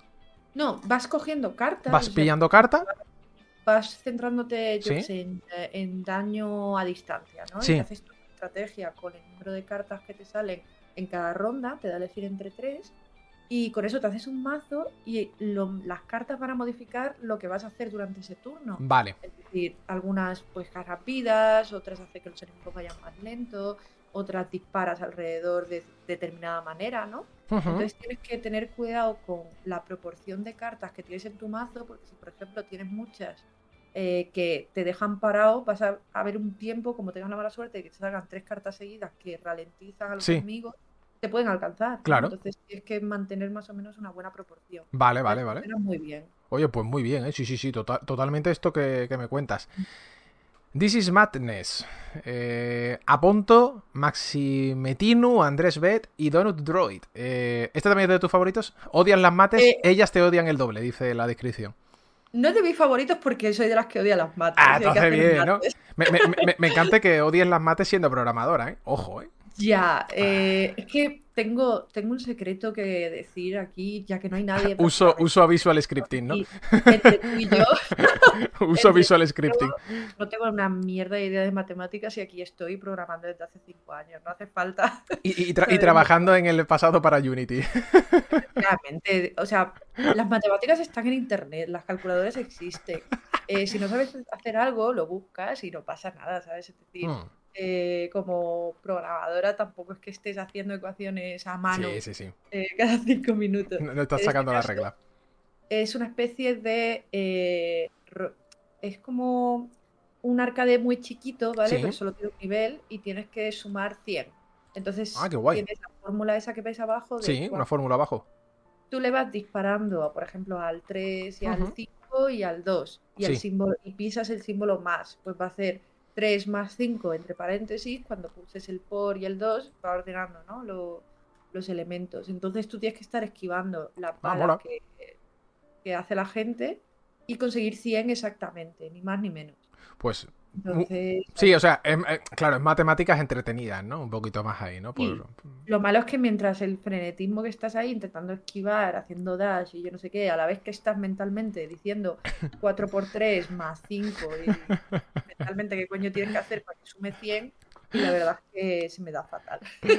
Llevamos más o menos la mitad del hilo de Rocío, ¿vale? Y de- damos el salto a Raíces, de Jesús Rioja, eh, Keith, Hurk, eh, Dev Hollow, Selva Ahí y María Lara Martín, ¿no? Eh, ¿Este? ¿Has podido probarlo? Muy bonito. Muy Esto es bonito. Muy bonito. Vamos a pinchar. Es, es una experiencia eh, muy de tipo, eh, digamos, es como una gestión de recursos, pero muy facilona. Sí. ¿Vale? Tú tienes un árbol, tienes una narrativa de que, Ujú. pues, digamos que lo estuvo cuidando tu madre o tu padre, no me acuerdo, pero era Sí. tu padre.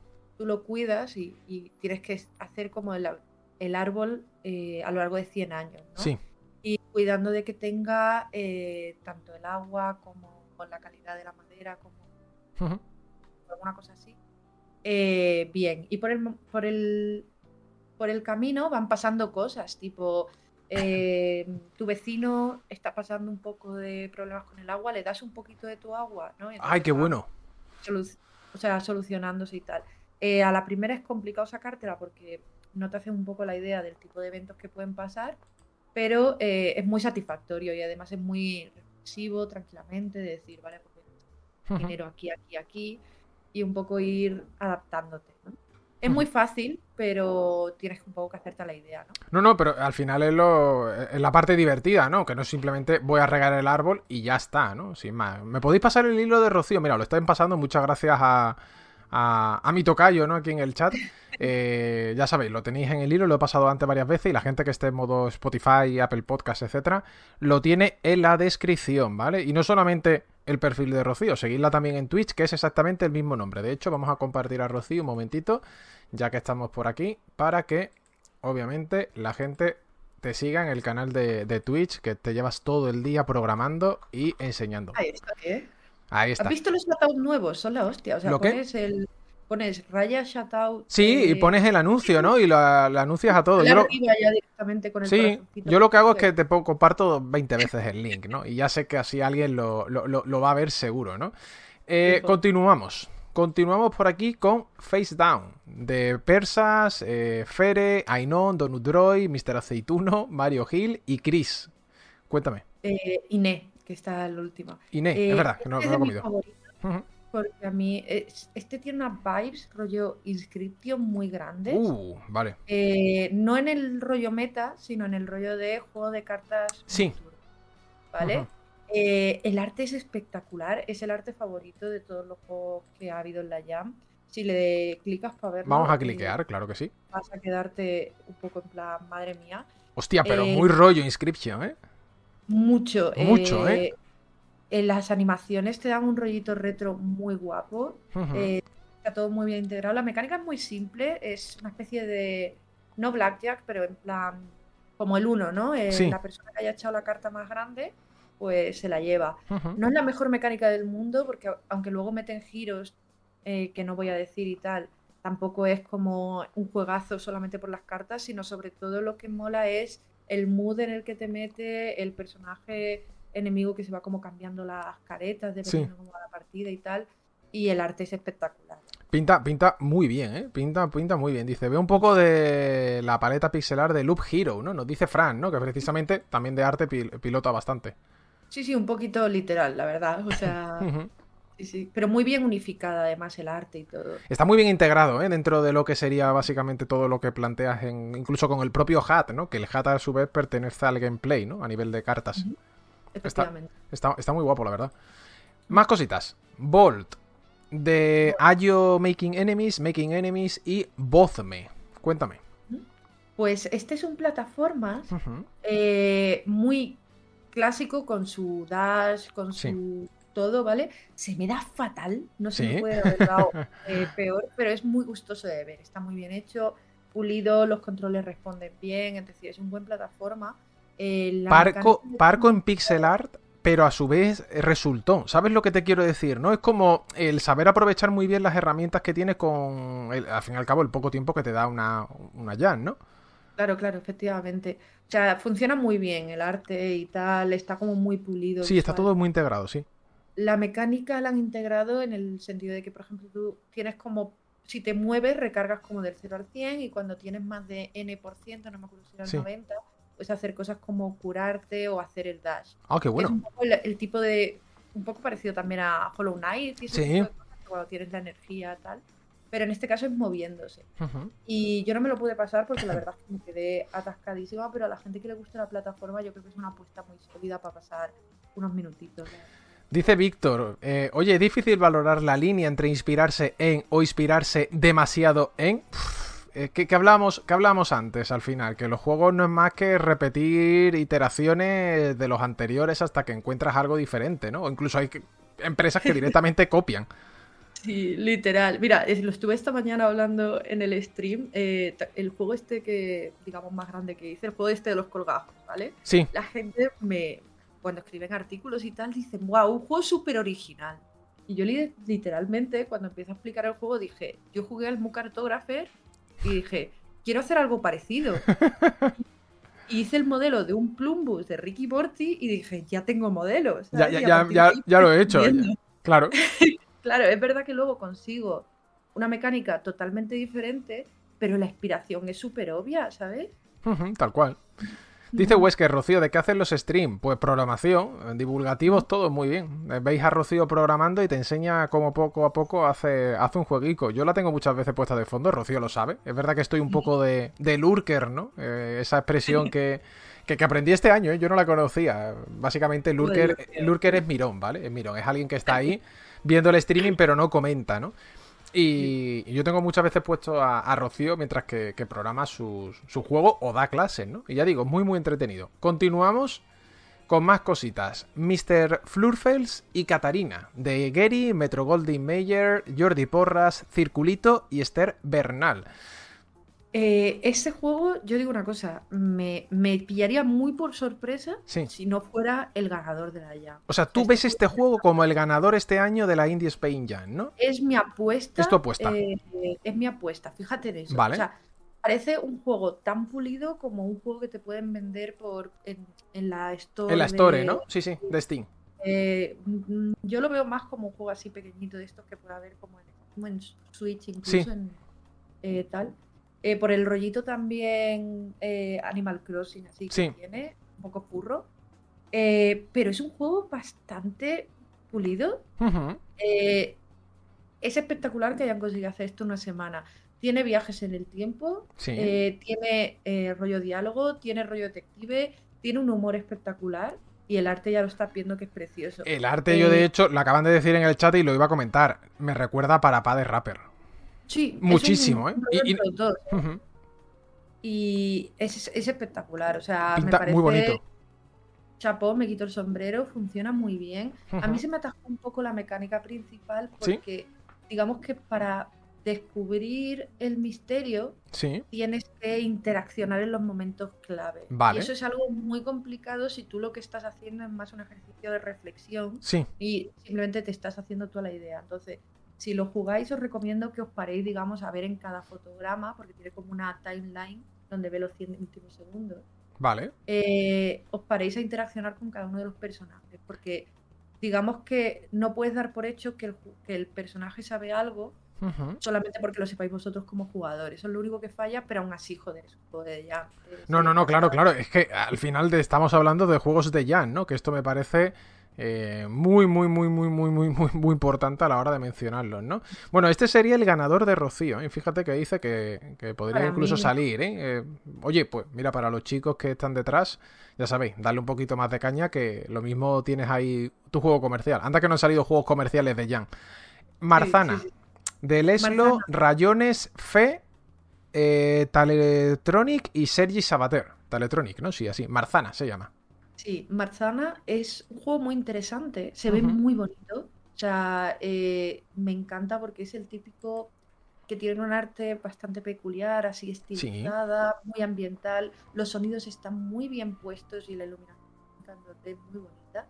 Eh, a mí se me atragantó porque es- de puzzles, no es de Sí. plataformas, es de puzzles.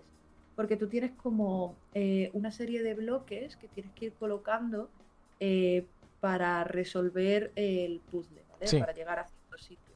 Lo que pasa es que, claro, requiere esa combinación entre habilidad Claro. y resolución de un puzzle que lo hace bastante hardcore. O sea, es un juego complicado. Yo lo tuve que dejar a medias y, y aún así es una propuesta muy sólida. Funciona bien, eh, es muy bonito y además es más o menos cortito. Yo hice un poquito más. tarde. Oye, pues mira, ni tan mal, ¿no? Eso sí, ya, ya habéis escuchado a Rocío que, que cuesta. Vamos llegando ya al último tercio. Big Bang Big Travel, de David y Paco Diago. Cuéntame. Este es súper interesante. Este tiene la típica estética eh, dibujo. Sí, eh, dibujo blanco y negro.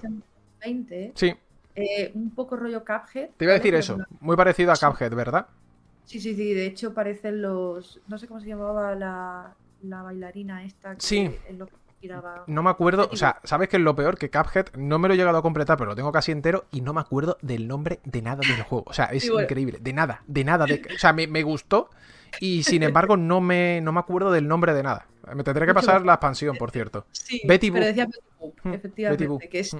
Betty Boop es la, la serie de animación de los años 20, que es un poco el, Sí. el icono de, de esta época. Va de que tú tienes una serie de personas, ¿no? Y, y al principio, pues todos se llevan bien con todo el mundo, pero a- mm, ves a la parte de arriba a la izquierda que te indica los días, Sí. vas a tener que estar 100 días, que en realidad pues, son menos, ¿no? Pero es como que estás haciendo una gira y empieza a haber conflicto entre algunos de los integrantes. Entonces, por ejemplo, el piano te dice, me cae mal el violín, no me pongas cerca. O la del violonchelo te dice, yo quiero estar en primera fila para que me vean bien. Entonces tienes que ir colocando a lo largo del tiempo distintas combinaciones de personajes para que estén contentos, ¿no? Pero el está- típico Pero está puzzle. bien tirado, ¿eh? Como dice Fran, dice, por ejemplo, ese gato piano mola muchísimo, ¿no? Eh, lo que El tenemos... gato piano. Sí, el gato piano. Lo que tenemos a la derecha son los decibelios, puede ser, arriba en la Sí, barra. tienes que llegar como a 100 decibelios cuando tocan todos. Vale, tienes que llegar a Entonces- 100 decibelios, vale. Cuando están contentos con donde Sí. están, porque cumplen las condiciones, tocan, suenan, entonces se forma como una melodía. Y el piano, por ejemplo, es gracioso porque nunca, siempre le da igual todo. Y, pero todo el mundo quiere estar cerca del gato piano o cosas así. Y es como, no sé qué tendrá el gato piano, pero todo el mundo le quiere. Entonces tiene como un humor muy, muy peculiar. Oye, pero mira, bien, bien, bien. Esto me gusta. Sin Blanca, de Alex Sonius y Pique Win. Hostia, con una estética muy eh, juego de Play 1, ¿eh? Muy atrevido el Sí, ¿no? tema, en plan, totalmente. Además, se siente como un juego el típico juego regulero de, de esa época. Sí, ¿sabes? sí, no, no, es que ha sido verlo y es el juego que te venía típico dentro de las demos de Play 1, ¿vale? De Paradox, eh, que tú entrabas y te salía eso. De hecho, tiene los peca de los mismos problemas que el juego- los juegos de esa época, pero aún así es lo típico que dices, hostia, eh, a lo mejor es el diseño y le ha salido de puta madre, ¿sabes? Sí. Pero es muy interesante, eh, parte de la premisa de que tú eres una, es una aventura, la Ujú. típica de hablar con personajes, coger objetos y poco más, ¿vale? Eres una persona que quiere conseguir 100 pavos para ir con sus colegas a un concierto. Vale. Así que tienes que dedicarte a encontrar dinero, a hacer como mini misiones y tal. Tiene un sentido de humor peculiar. Por ejemplo, al principio lo primero que te enseñan es una habilidad para oler dinero, entonces vas esnifando todos lados a ver si huele a dinero para poder encontrar dinero escapa- eh, y tal. Y es interesante. Yo no conseguí todo, pero los personajes y tal era como muy, muy sólido dentro. Qué bueno. Eso sí, tienes que estar muy dentro de la mierda de estoy jugando un juego de Play 1 con todos sus problemas. Claro, claro, claro, claro, claro. Sí, sí, porque esto para la gente que esté en modo podcast, que entre en el hilo de Rocío y que busque el juego de Sin Blanca y va a entender cuando decimos lo de, bueno, en la estética. Sí. King 100 Rock Like o King 100 Rock Like, The Mysterious Hat y Hat Peca, ¿no? Es el nombre exactamente. Os tenéis que poner, eh, queridos amigos indios, os tenéis que poner nombres más fáciles. O sea, es como el de antes, que era. eh, que, que hoy no, no- hemos tenido una suscripción que eh, era maravillosa porque el nick era Pimientito Peleón. Hay que ponerse este tipo de nicks, eh, chavales. Hay que ponerse Pimientito Peleón, cebollita dorada, cositas así, por favor. Hoy me ha seguido como era Juan en Suiza y entonces estado un rato diciendo, hostia, estaría guapísimo que te cambiaras el nick cada vez que vas a otro país, ¿no? En plan, Juan en España, Juan en Claro, Suiza, Juan en Eso, esto, esto molaría, claro que sí. King 100 Rock Like. A ver, cuéntame, porque vemos una especie de hoja de cuaderno, ¿no? Típica de hoja de cuaderno de matemáticas, ¿no? La de cuadros. Y, y muy curioso, ¿no? El diseño. Sí, sí, funciona además, estéticamente funciona muy bien y de hecho hablé con los desarrolladores y me dijeron que eh, literalmente lo, lo hicieron con bolígrafo en una hoja de cuaderno Sí. y tal y lo escanearon y eso es lo que usaron como sprite, como arte. O sea, esto está escaneado de verdad.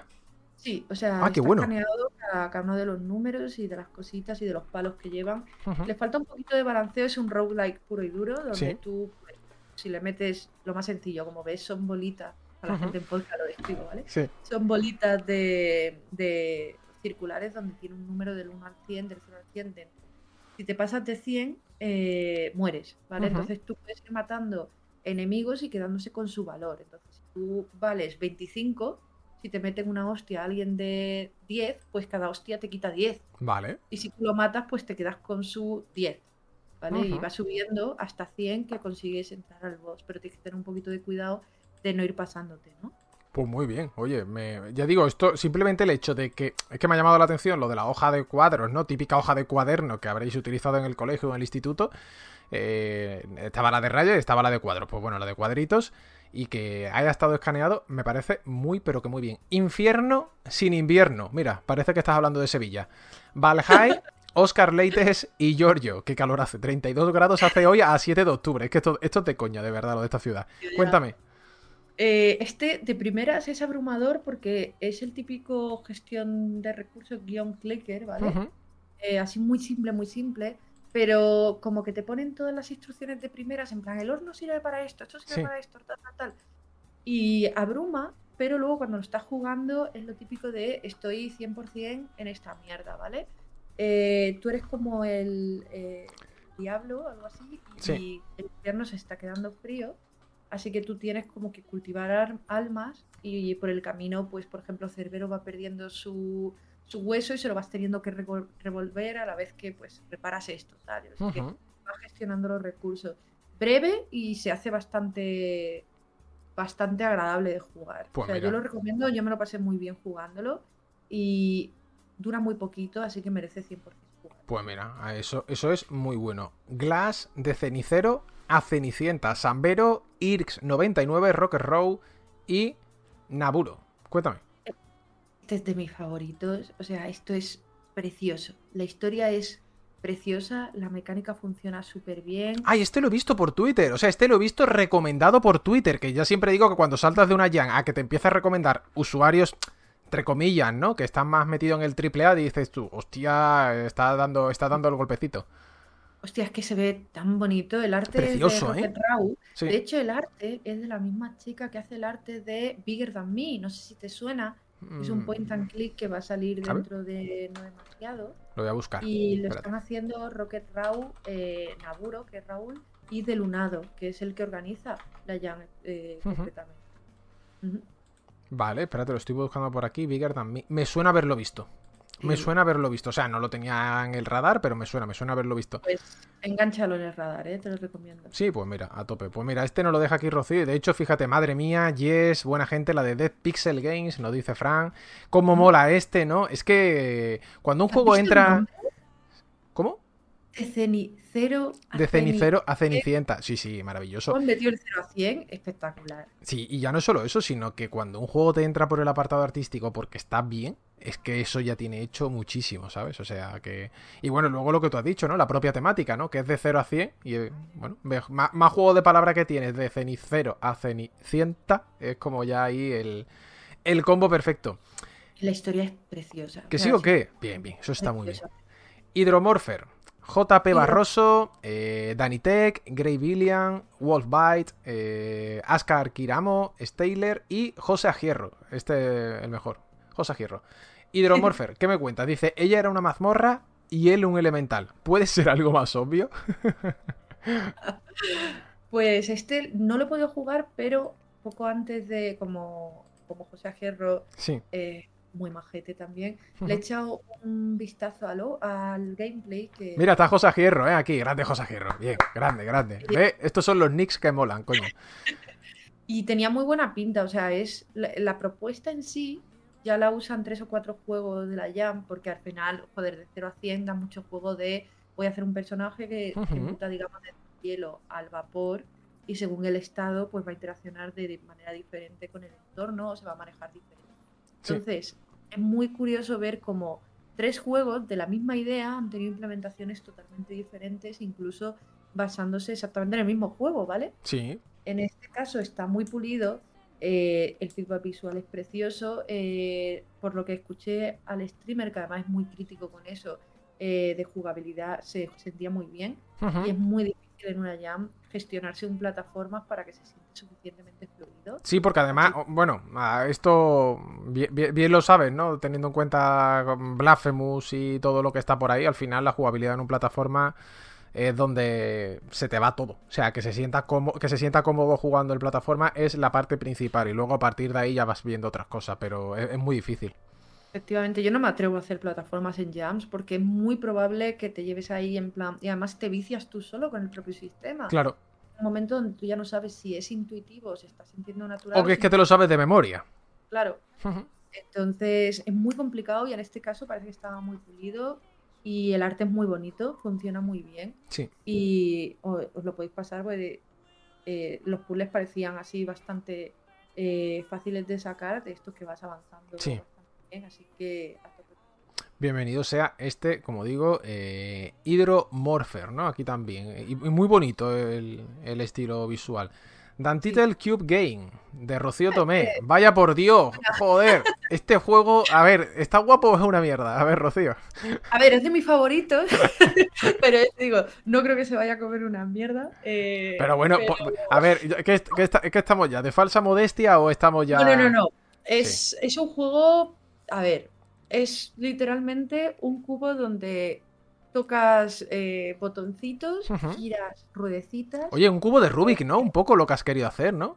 Es parecido, ¿ha- ¿has visto los cubos antiestrés? Sí, En plan, sí. cosas, le doy a la, a la, a la ruedecita, Sí. etcétera y tal, y da gustito. Sí. Pues es exactamente eso.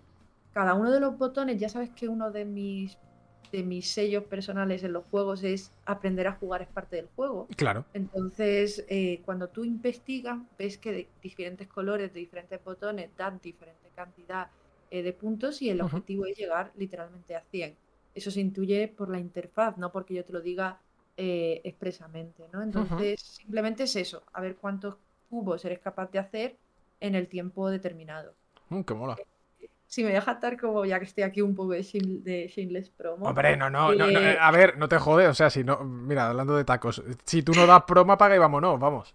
Sí, pues en mi caso, no sé si has visto que pone de un título eh, Sí. Cube Game, pero luego en la miniatura pone Cube Not Button. Sí. Eso es porque soy malísima poniendo nombres. O sea, el juego de los colgajos tiene un nombre que no se lo aprendió nadie y es una mierda de SEO y es una mierda de todo. Pues entonces, ¿qué, qué se me ocurrió? ¿Por qué no le pongo un nombre cada vez que estás en el menú principal? Entonces, cada vez que empiezas a jugar o vuelves a jugar, te genera un nombre. No jodas, eh, tienes, a- a- a- has hecho, has hecho un, un- un tipo procedural de nombres. Sí, más o serio? menos, de 20. Hay, hay algunos muy buenos, no es procedural, sino que Vale, no es en- procedural, sino que tú lo has metido obviamente en el log, ¿no? Para que te lo vaya cambiando. Hostia, vale, pero Hay está guay. algunos muy normales, en plan, a mí me gusta, uno de mis Sí. favoritos es eh, Little Sexy Cube, en plan, como, ¿qué coño es esto? Pero otro, por ejemplo, es Decúbito Supino, Digo, pf, lo hostia. cual me hace mucha gracia. Y hay muchos así, en plan, Decube y Salai, todos tienen como la misma estructura para Sí. que bien la pantalla principal, pero digamos que el nombre, por así decirlo, es, es procedural. Muy cortito, son un minuto más o menos cada partida, así que lo podéis probar. Se juega en el explorador. Dice Fitash, este no debe de ser bueno porque no ha dicho que es de sus favoritas. Está bien tirada, ¿eh? Bien tirada esta Eh, aquí, Fitash, ¿eh? Me, Es de mis favoritos, la verdad. Es de tu favorito, faltaría si no lo fuera más. H3O de Ismagón, Ismagongo y Pablo Pérez Esteve. Cuéntame. Este es uno de los que más me gusta el arte. Eh, Funciona precioso el arte, ¿eh? Eh, los colores funcionan muy, muy Es muy bonito, muy simple. Las animaciones son espectaculares. O sea, si ves el Ujú. de la gotita y el resto, Sí. da mucho gustico. Eh, es exactamente en cuanto a mecánicas, es prácticamente igual que el de Hydromorpher, pero si lo juegas es una implementación totalmente diferente. Sí. En este se juega sobre todo con, digamos, el vertical, ¿vale? Eh, puzzles más a lo estoy en esta parte y verticalmente lo voy a solucionar y paso a la siguiente. Sí, tiene un diseño de juego vertical, ¿no? Más que horizontal, ¿no? En plataformas. Y en el caso de Hydro- Hydromorpher es más tradicional en cuanto a casi como un, eh, Sí. un, eh, un Metroidvania. Sí, el caso de- scroll, el scroll izquierda-derecha, ¿no? Y un poquito arriba y abajo, pero aquí es vertical, ¿no? Efectivamente, aquí vas como por secciones y vas un poco descubriendo las mecánicas de pasar de gas a sólido a líquido. Qué bueno. Me recuerda a Game Boy, ¿eh? Lo han dicho en el chat y es que es to- totalmente, ¿eh? Parece la estética típica de juego que te, que te metías entre pecho y espalda en Game Boy Color. eh, por, ya digo, un poco por, por la, incluso por la propia estética, ¿no? Más cositas por aquí, que ya estamos prácticamente en el final, Rocío. Sea of 100 o El Mar de los 100, ¿no? Guni 19, Dani Zatara, Raúl López Martín, Raúl Moreno Tamayo, J. Serradev y Juan Galán. Cuéntame. Interesante, yo no tenía ni puta idea. Este juego es el típico que empiezas a jugar y dices, no tengo ni puñetera idea Sí. de lo que está pasando. ¿Vale? Vale. Eh, porque si ves, tiene como una parte, digamos, tiene como una primera parte que es de preparación para la segunda. Muy divertido. Ah, pues muy bueno. divertido, sobre todo la primera parte. No voy a decir exactamente qué consiste porque es el típico que recomiendo que eh, La gente lo pruebe. por lo menos un tiento, ¿vale? Pasárselo es complicado, eh, pero en realidad es una maravilla. Al principio es súper frenético, no sabes lo que está pasando, lo cual incita un poco también al subtema, que es rejugabilidad, porque digamos que cada partida te da para aprender eh, qué tipo de objetos tienes que coger. Está bastante, bastante guay. Me ha recordado así de primera a Sea of Thieves, ¿eh? He visto ahí el timón, el barco, o sea, las dos manitas y he dicho, guau, este... eh, La... La primera parte, la segunda literalmente es una especie de survival, es decir, Uh, qué es bueno. una cosa muy rara, pero a mí me gustó mucho, funciona muy bien. Eh, el balanceo a veces va un poco regular, pero aún así, eh, joder, está mejor balanceado lo que hubiera balanceado yo nunca. Me encanta el siguiente que viene ahora cuando lo estaba mirando a nivel de nombres. Eleva Ángel, ¿vale? Eh, y es un mecánico de, de ascensores y que se llama Eleva Ángel, ¿vale? Eh, Maravilloso. Cozy, Red eh, Calcifer, Mr. Moe, Wanderix, Rude Etude y Cubico Blanco. Cuéntame. Eso podría haber sido el nombre de, de mi juego también. Sí, también podría ser el tuyo. Ay, no tenemos imágenes aquí. Pues en el Evangel, si ves también la V y la A están formando como el bajar y el subir, en el nivel de iconografía es precioso. Y simplemente eres, una, eres el ascensor. Eres el O sea, ascensor, claro. Eres el ascensor y tienes, digamos que tu padre eh, ha- se ha elevado. Es un elevan, el, el elevador y se ha Claro. elevado y tú tienes ganas de encontrarte con él, ¿no? Entonces tienes que ir tan sencillo como ir llevando gente de diferentes plantas sin que se enfaden, ¿vale? Eh, es una lástima porque no está tan pulido como el resto en cuanto al final. Sí. Está pulido en cuanto eh, al- a la jugabilidad, pero no en el final. Hay un bug que no te deja ver el final, pero aún así Ah, vale, hostia, eh, putada. se disfruta bastante bien y es muy divertido, razón de que esté aquí en la... En lo- en los finalistas. Claro. Es muy dicho- divertido. Pero, eh, ¿era, era, ¿era un mecánico el prota o lo he soñado? No, no, no, no. Tú, prota- lleva- llevas a uno, a uno que es un meca- O sea, tienes bastantes protagonistas, ¿no? Para llevar, ¿no? No, no, no, o sea, tú eres el ascensor. Tú eres el ascensor. Vale. El, e- el mecánico se llama Pedro el mecánico. Pedro el va- mecánico, vale. sí, creo que era Pedro, te va a ayudar, te va a hacer ahí como unos chanchullitos para que tú seas capaz de romper el tejado y Sí. irte para arriba. Va, mar- maravilloso, maravilloso. Bien, esto. GG para los chavales, ¿eh? Muy bien. Claro, un, un- o sea, un, o sea, un, un ascensor hablando de Sí. quiero estar con mi padre, mi padre ascensor, ¿sabes? Mi padre ascensor, exacto. A ver, vamos con Ancient. Eh, Sinon, VNSSJT, Pitarcus, HD Cron, Goragar, eh, Goragarx eh, y Mogito. A ver, cuéntame de este. Este le va a gustar muchísimo a la gente que le flipa No eh, empujar cajas. Vale. Yo soy muy poco fan de empujar cajas, ¿vale? Es el típico de empujo cajas Sí. sin más y sin menos, pero funciona muy bien. Tienes que tener siempre como tres cajas alineadas, Mm. tiene dos o tres mecánicas que lo cambian y con esas tres cajas alineadas tienes que llegar y poner, ¿vale? Es un Ujú. Sokoban de toda la vida, eh, pero es un Sokoban muy, muy sólido, ¿vale? Y además Sí. a- se ajusta muy bien a la, a la temática. Yo me lo pasé. eh, también tiene un fallito en el nivel final, pero no afecta para nada a la jugabilidad. Y tuve algún bug por el camino, pero como te deja seleccionar el nivel, no te bloquea. lo que Sí, claro. No, al final, bueno, se, se- sí, sí puedes terminarlo, ¿no? Por llamarlo de alguna manera. Efectivamente. Vale. eh, seguimos, Rocío, que tenemos por aquí más cositas. Banquete real. Así tal cual, de Itei. No hay Me más. quedé flipada, ¿vale? Porque, o sea, este arte y la programación Sí. y todo lo ha hecho solo una persona. ¿Todo esto está hecho por una persona? Está hecho por una persona. Yo me quedé en plan, no puede ser. O sea, estuve un buen rato viendo y diciendo, o se le ha olvidado decir a otras personas, Tú, o tú, tú extrañada, ¿no? Tú en casa diciendo, escúchame, yo creo que aquí ha pasado algo, ¿no? Y se te ha olvidado, se te ha olvidado poner más nombres, ¿no? yo flipé y de hecho abajo en recursos te dice, juego hecho por Jacobo Alonso y todo el concept 2D y tal fue hecho por mí. Sí, sí, sí. Mira, eh, que, no me, que no haya dudas en esto. Es una especie, tiene mucho humor. La introducción para mi gusto es un poco más larga de la cuenta, pero, pero bueno, eso al final para gustos colores. ¿no? Claro. Eh, la jugabilidad es muy simple. El rey no tiene dinero y necesita 100 monedas, así que te pida que empieces a vender todo lo que te encuentres. Y la mecánica es un poquito Katamari Damacy, en plan, al principio solo puedes vender cosas putres y vas avanzando y vas vendiendo cosas, digamos, más, más caras, ¿no? Eh, entonces las vas apilando y las vas vendiendo. Oye, pero mola. Sí, sí, es muy bonito, ¿eh? Eh, visualmente yo creo que es de mis favoritos junto a Face Down. Dice Chintarroni, ¿se habrá marcado un Mercury Steam? Hombre, no, no, no. Vamos a, vamos, vamos a pensar bien, por supuesto, hombre. Más aquí de la, de la gente. Eh, de nuevo, 100 pasos para la victoria, ¿no? Eh, 100 Steps to Victory, de Endorth. Cuéntame, que este es el penúltimo ya del listado.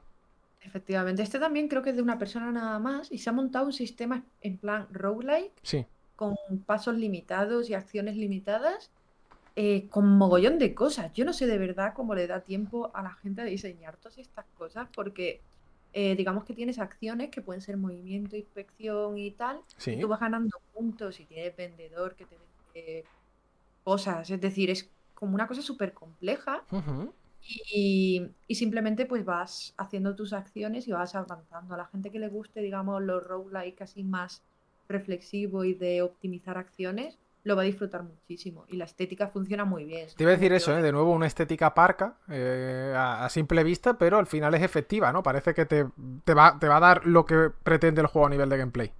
Efectivamente, y además eh, especifica el autor que lo hizo en 40 horas. Es que tú me Así dirás, ¿sabes? En, que- en 40 horas. Eh, Han dicho antes por aquí, dice, yo no entiendo cómo hacéis esto tan rápido. Gente, ¿no? También programadores aquí oyentes. Dice, yo en las primeras 40 horas estaría todavía pensando el nombre, ¿no? Y Yo no que- empecé a, a programar una línea en las primeras 24, ni Claro, ¿eh? claro. Y yo hice, el juego mío está hecho en una semana, considerando fácil como casi una jornada completa de lunes a viernes, es decir, 5 por 8 ¿sabes? Yo sola, pero al final he hecho un puto cubo con botones, es Claro. decir, no me he hecho un sistema de pelea, ¿sabes? Nos vamos con el último, Kingdom, la historia de una dinastía promedio, realizado por Culo Extremo, directamente. Me, me sorprendió un montón que llegara a la final porque es un es text-based totalmente. Ya sabes que los juegos que son totalmente de texto no suelen quedar bien en las jams. Es como los juegos de cartas. De, de- de también. hecho, es raro que funcionen incluso en líneas generales, Rocío, si me apuras. O sea, porque... eh, a ver, no estoy diciendo que no funcione, sino que los juegos que son puramente textuales mm, suelen tener siempre una barrera de entrada difícil.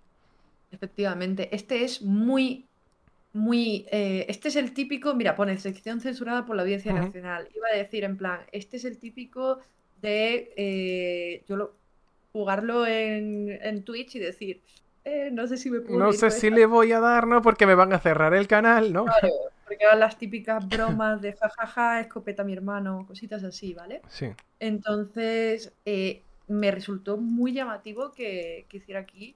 Es un humor muy intenso y muy constante, con muchísimas referencias. Es una especie de Reigns, Sí. ¿vale? Eh, y tal, pero todo en texto y siempre con dos opciones. Y es totalmente textual. Pero además, rollo eh, pantalla antigua de tubo. Sí. Oye, pues esto, esto también te digo que, que está bien. Hasta aquí el hilo de Rocío. Rocío, tú ya lo has dicho que tu favorito era. Ay, se me. que- El de Flarfels. El de sí. Flarfels, sí. Que ese crees que. es- que crees que es el que se lo lleva, ¿verdad? Yo creo que sí. O sea, más que nada porque es el que más sostiene todos los aspectos. Mi segundo favorito a lo mejor para los premios es el de Glash, el de Cenicienta Sí. Cenicienta, porque creo que son los dos que digamos más cuidan todos los apartados y mejor funcionan en conjunto, tanto la, el aspecto como el sonido, como la, musicali- la música, todo está muy en, en consonancia. Hay algunos que resaltan solo en el aspecto visual, solo en la mecánica, etcétera, pero estos son los que mejor balance tienen para mi, para mi gusto, la verdad. Pues mira, muy, pero que muy bien. eh, al final, eh, este recorrido que nos has hecho por la, por la Indie Spain Jam.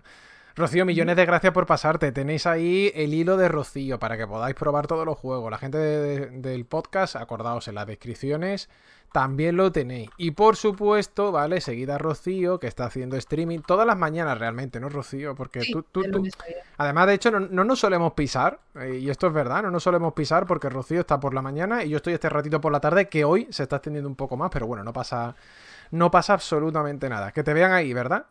De hecho, creo que enganchamos en Sí, plan, prácticamente. empiezo, tú tal, y a veces te puedo hacer raid porque acabas de empezar, es decir, Sí, sí, por ahí, por ahí. está ahí. Eh, sí, yo hago eso, tengo la suerte de que como conseguí, digamos, entre comillas, beca, patrocinio, llámalo como quiera, eh, me puedo mantener este año solamente haciendo streams Claro, eh, a largo plazo y mi idea era un poco eso, acercar lo que conlleva el desarrollo de un juego más o menos comercial en solitario, desde la primera línea de código hasta la última, ujú, hecho 99%, menos las partes que no puedo, claro. eh, en stream. Entonces, eh, si a alguien le interesa eh, seguir cómo es el desarrollo eh, semi-profesional indie, ¿no? O sea, Bueno, pero a ver, semiprofesional indie en tu caso, de lo que estás haciendo en stream, pero que a ver, que eres una... A ver, entiéndeme, que tu perfil de indie ya, eh, joder, que tiene poco porque has trabajado en Unity, has trabajado en muchas empresas y al final eso es lo que... Por, por Sí. eso te han dado también la, la- la beca, ¿no? Y por eso te han dado la ayuda. Sí, efectivamente, porque le gustó la idea. O sea, Claro. yo lo que quería hacer era un producto que realmente no existe porque la verdad es que la salida comercial que tiene pues es prácticamente nula. O sea, una Sí. room que solo pueden jugar streamers una vez Claro. cada vez, pues me he metido en el nicho del nicho, ¿no? Pero, pero oye, eh, siempre mola hacer algo que lo mismo el año que viene, eh, cuando lo terminemos en verano del año que viene, tengo planeado y se saque, eh, por lo menos digan, ah, está Rocío, la de la escape room de Twitch. Claro, oye, quién sabe, ¿no? Poquito a poco, me acuerdo que antes te veían 10 personas y esta tarde, antes de eso, eran 70. Ojito, ¿eh? Poquito a poco se va consiguiendo. Rocío, muchísimas gracias por pasarte, de verdad. Muchísimas gracias a ti por contar conmigo y por darle voz a la gente que, que hace desarrollo así independiente y que se vea también el talentazo que hay en eventos así, que parecen tan pequeños y tan recogidos, pero poco le tienen que envidiar a juegos con calidad comercial. Sí, sobre todo en el tiempo que se hace, ¿no? Que esto es lo, más importante, ¿no? el poquito tiempo que tiene y fíjate los productos ahí que salen. Rocío, muchísimas gracias por pasarte. Muchas gracias a ti. Venga, despedimos por aquí a, Rocío, pongo la pantalla ya principal para, para no molestarla. Y nosotros nos vamos a ir. Antes que nada, le quiero dar las gracias, por supuesto, a Doctor Muerte86, que se ha suscrito 5 meses. Dice, se me olvidaba pasarme por el canal para renovar mi suscripción. Aquí te la mando. Gracias, Doctor Muerte. Muchas gracias a toda la gente que se suscribe y apoya el podcast, ¿no? Con, con, el Prime, que es lo mejor. Tenéis el canal de Rocío también en la descripción. Bueno, en este caso el tweet, ¿no? Y en el chat lo he puesto. También voy a poner el canal de Rocío igualmente en la descripción, como digo. Y espero que os haya gustado esta, esta parte del programa. Eh, se ha hecho más larga, ¿no? De lo que yo esperaba, pero es que estaba muy a gusto con Rocío. Estábamos hablando de los juegos de la, de la Indie Spain Jam. Y al final es que lo que ha dicho Rocío, me gusta darle este hueco, me gusta darle este espacio a, los juegos indies y más en este caso una Jam, ¿no? Que siempre considero que es relevante y siempre considero que es necesario, ¿no? Que no solamente de, de Mario y de Elden Ring vamos a vivir, ¿no? En el, en el videojuego, ¿no? Eh, ha estado guay, programazo, mucha, mucha, muchas gracias. Yo sé que al final cuando tratamos estas cosas eh, se, nota, ¿no? a lo mejor mucha gente que, está menos interesada, a lo mejor ha pasado esto para adelante, etcétera, ¿no? Pero ya digo, lo bueno al final de no tener que estar sujetos a, digamos, nadie detrás, sino que el programa es el que es y lo apoyáis vosotros, es que se pueden hacer estas cosas. Nosotros nos vamos. Espero que paséis muy buen fin de semana, que le deis a todos los likes, el botón de seguir aquí, etcétera. Si alguno es nuevo en el canal de Twitch, que le dé a seguir, ¿vale? También todos los días de 3 y media a 5. Hoy nos hemos pasado un poquito. Poco más, os va a saltar un anuncio, si lo dejáis, pues nos apoyáis. Un abrazo muy fuerte, os quiero mucho y el lunes volvemos con más. Venga, hasta luego.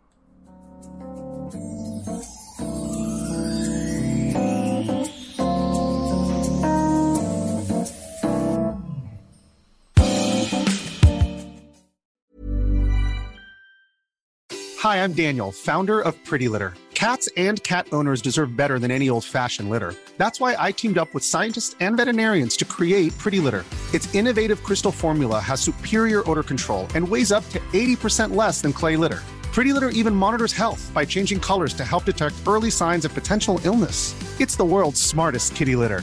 Go to prettylitter.com and use code ACAST for 20% off your first order and a free cat toy. Terms and conditions apply. See site for details.